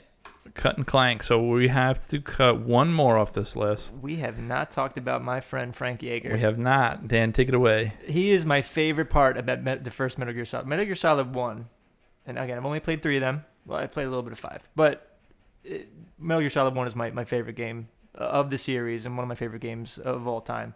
Uh, It's it's just so zany. It's so well made. You know the just the style of game that they're going for. But really, for me, the draw is just like this these weird ca- characters, and there's nobody weirder than the Gray Fox. So if you know, it's not spoilers. Oh, I can you can- the- you can it's, talk it's plenty, that game yeah. came out in 1998. All right. So the whole story of Frank Jaeger was so I think he was in the first two Metal Gear games, which is Mhm. before Metal Gear Solid, and he dies. Right, he dies on the battlefield. I think Snake, Solid Snake, kills him or something like that. He gets put back together as a robot, and this guy is just like tortured because of it. But like he also goes insane. So it's, it's one of the best scenes like in video game history. You're uh, Solid Snake, and you're walking through this hallway, and you see all these dead bodies. So you already saw him before. Blood You- all over the walls. so first you're fighting uh, Revolver Ocelot, right? And uh, and you see this robot like show up out of nowhere, and then he just vanishes, and you're like, "Ooh, what the heck was that? So little while later, you're walking down this hallway, and yeah, you just see blood all over the walls. You see just like dead bodies, and you're like, what the heck is this? Like this is like crazy. And out of nowhere, you go into this room, and this robot guy shows up, and he's like begging you to fight him because he likes pain and he's just keeps going, hit me, I love the pain, let me feel it. You're like, what the heck is this guy's deal? The guy's just like sick. You beat him, and now if I remember correctly, he starts intercepting your uh, your codecs or Mhm. whatever it is, and he actually starts, you know, giving you hints, giving you tips.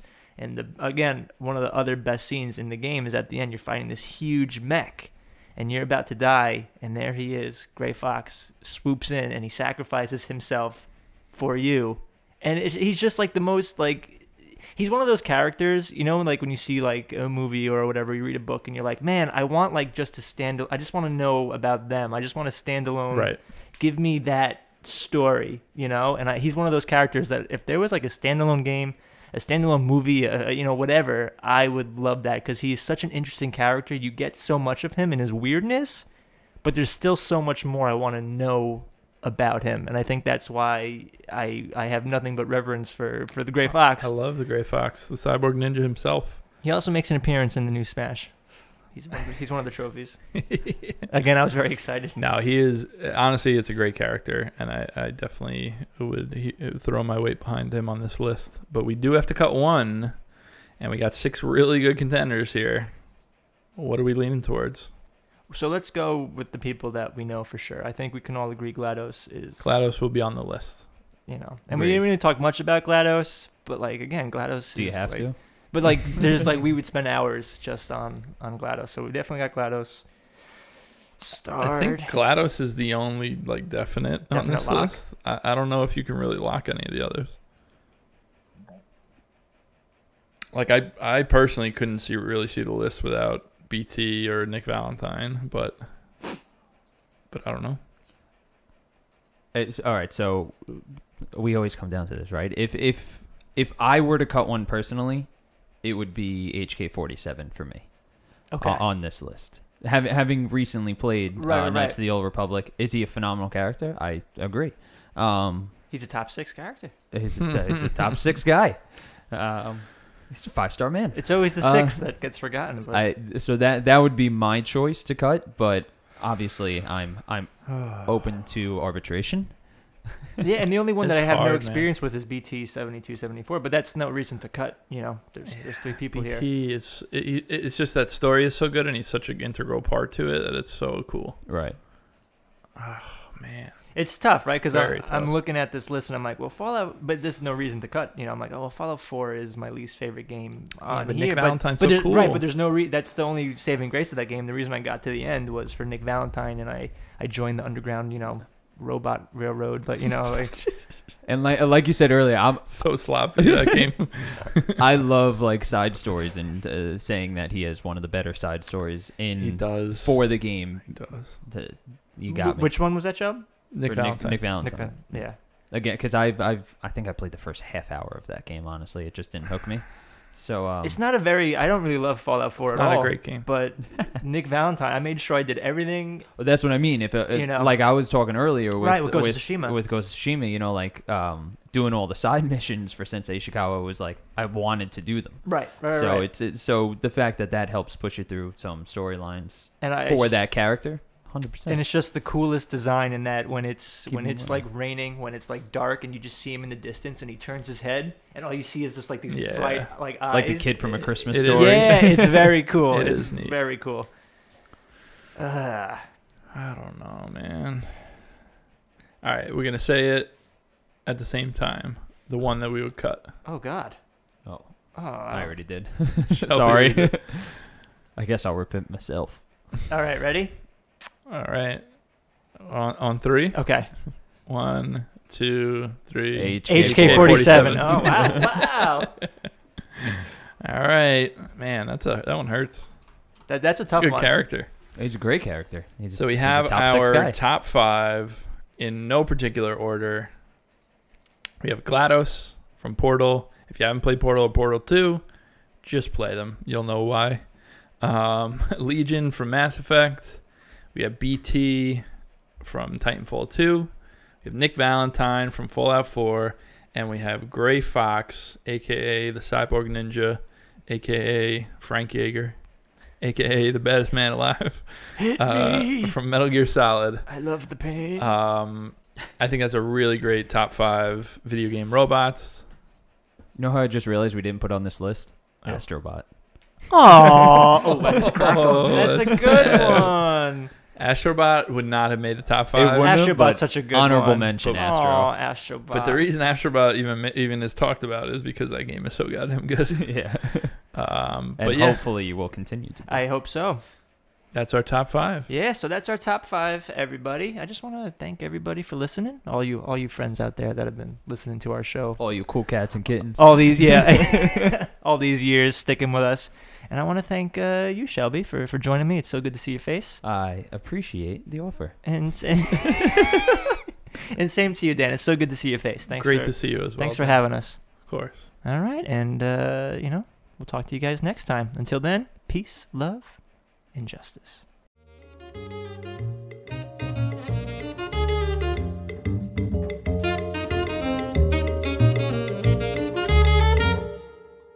Hey everyone, thanks so much for watching and or listening. Just here to remind you that you can find us by searching for Circle Back Podcast or Circle Back Gaming on any of these podcast services. Anchor, iTunes, Google Podcasts, Spotify, Breaker, Pocket Casts, Radio Public, or Stitcher. By God, I'm out of breath because of all these podcast services, but you can find us anywhere there. Also, you can find us our video version on YouTube by searching Circle Back Podcast or Circle Back Gaming, uh, and the rest of the videos we do. Thanks, guys.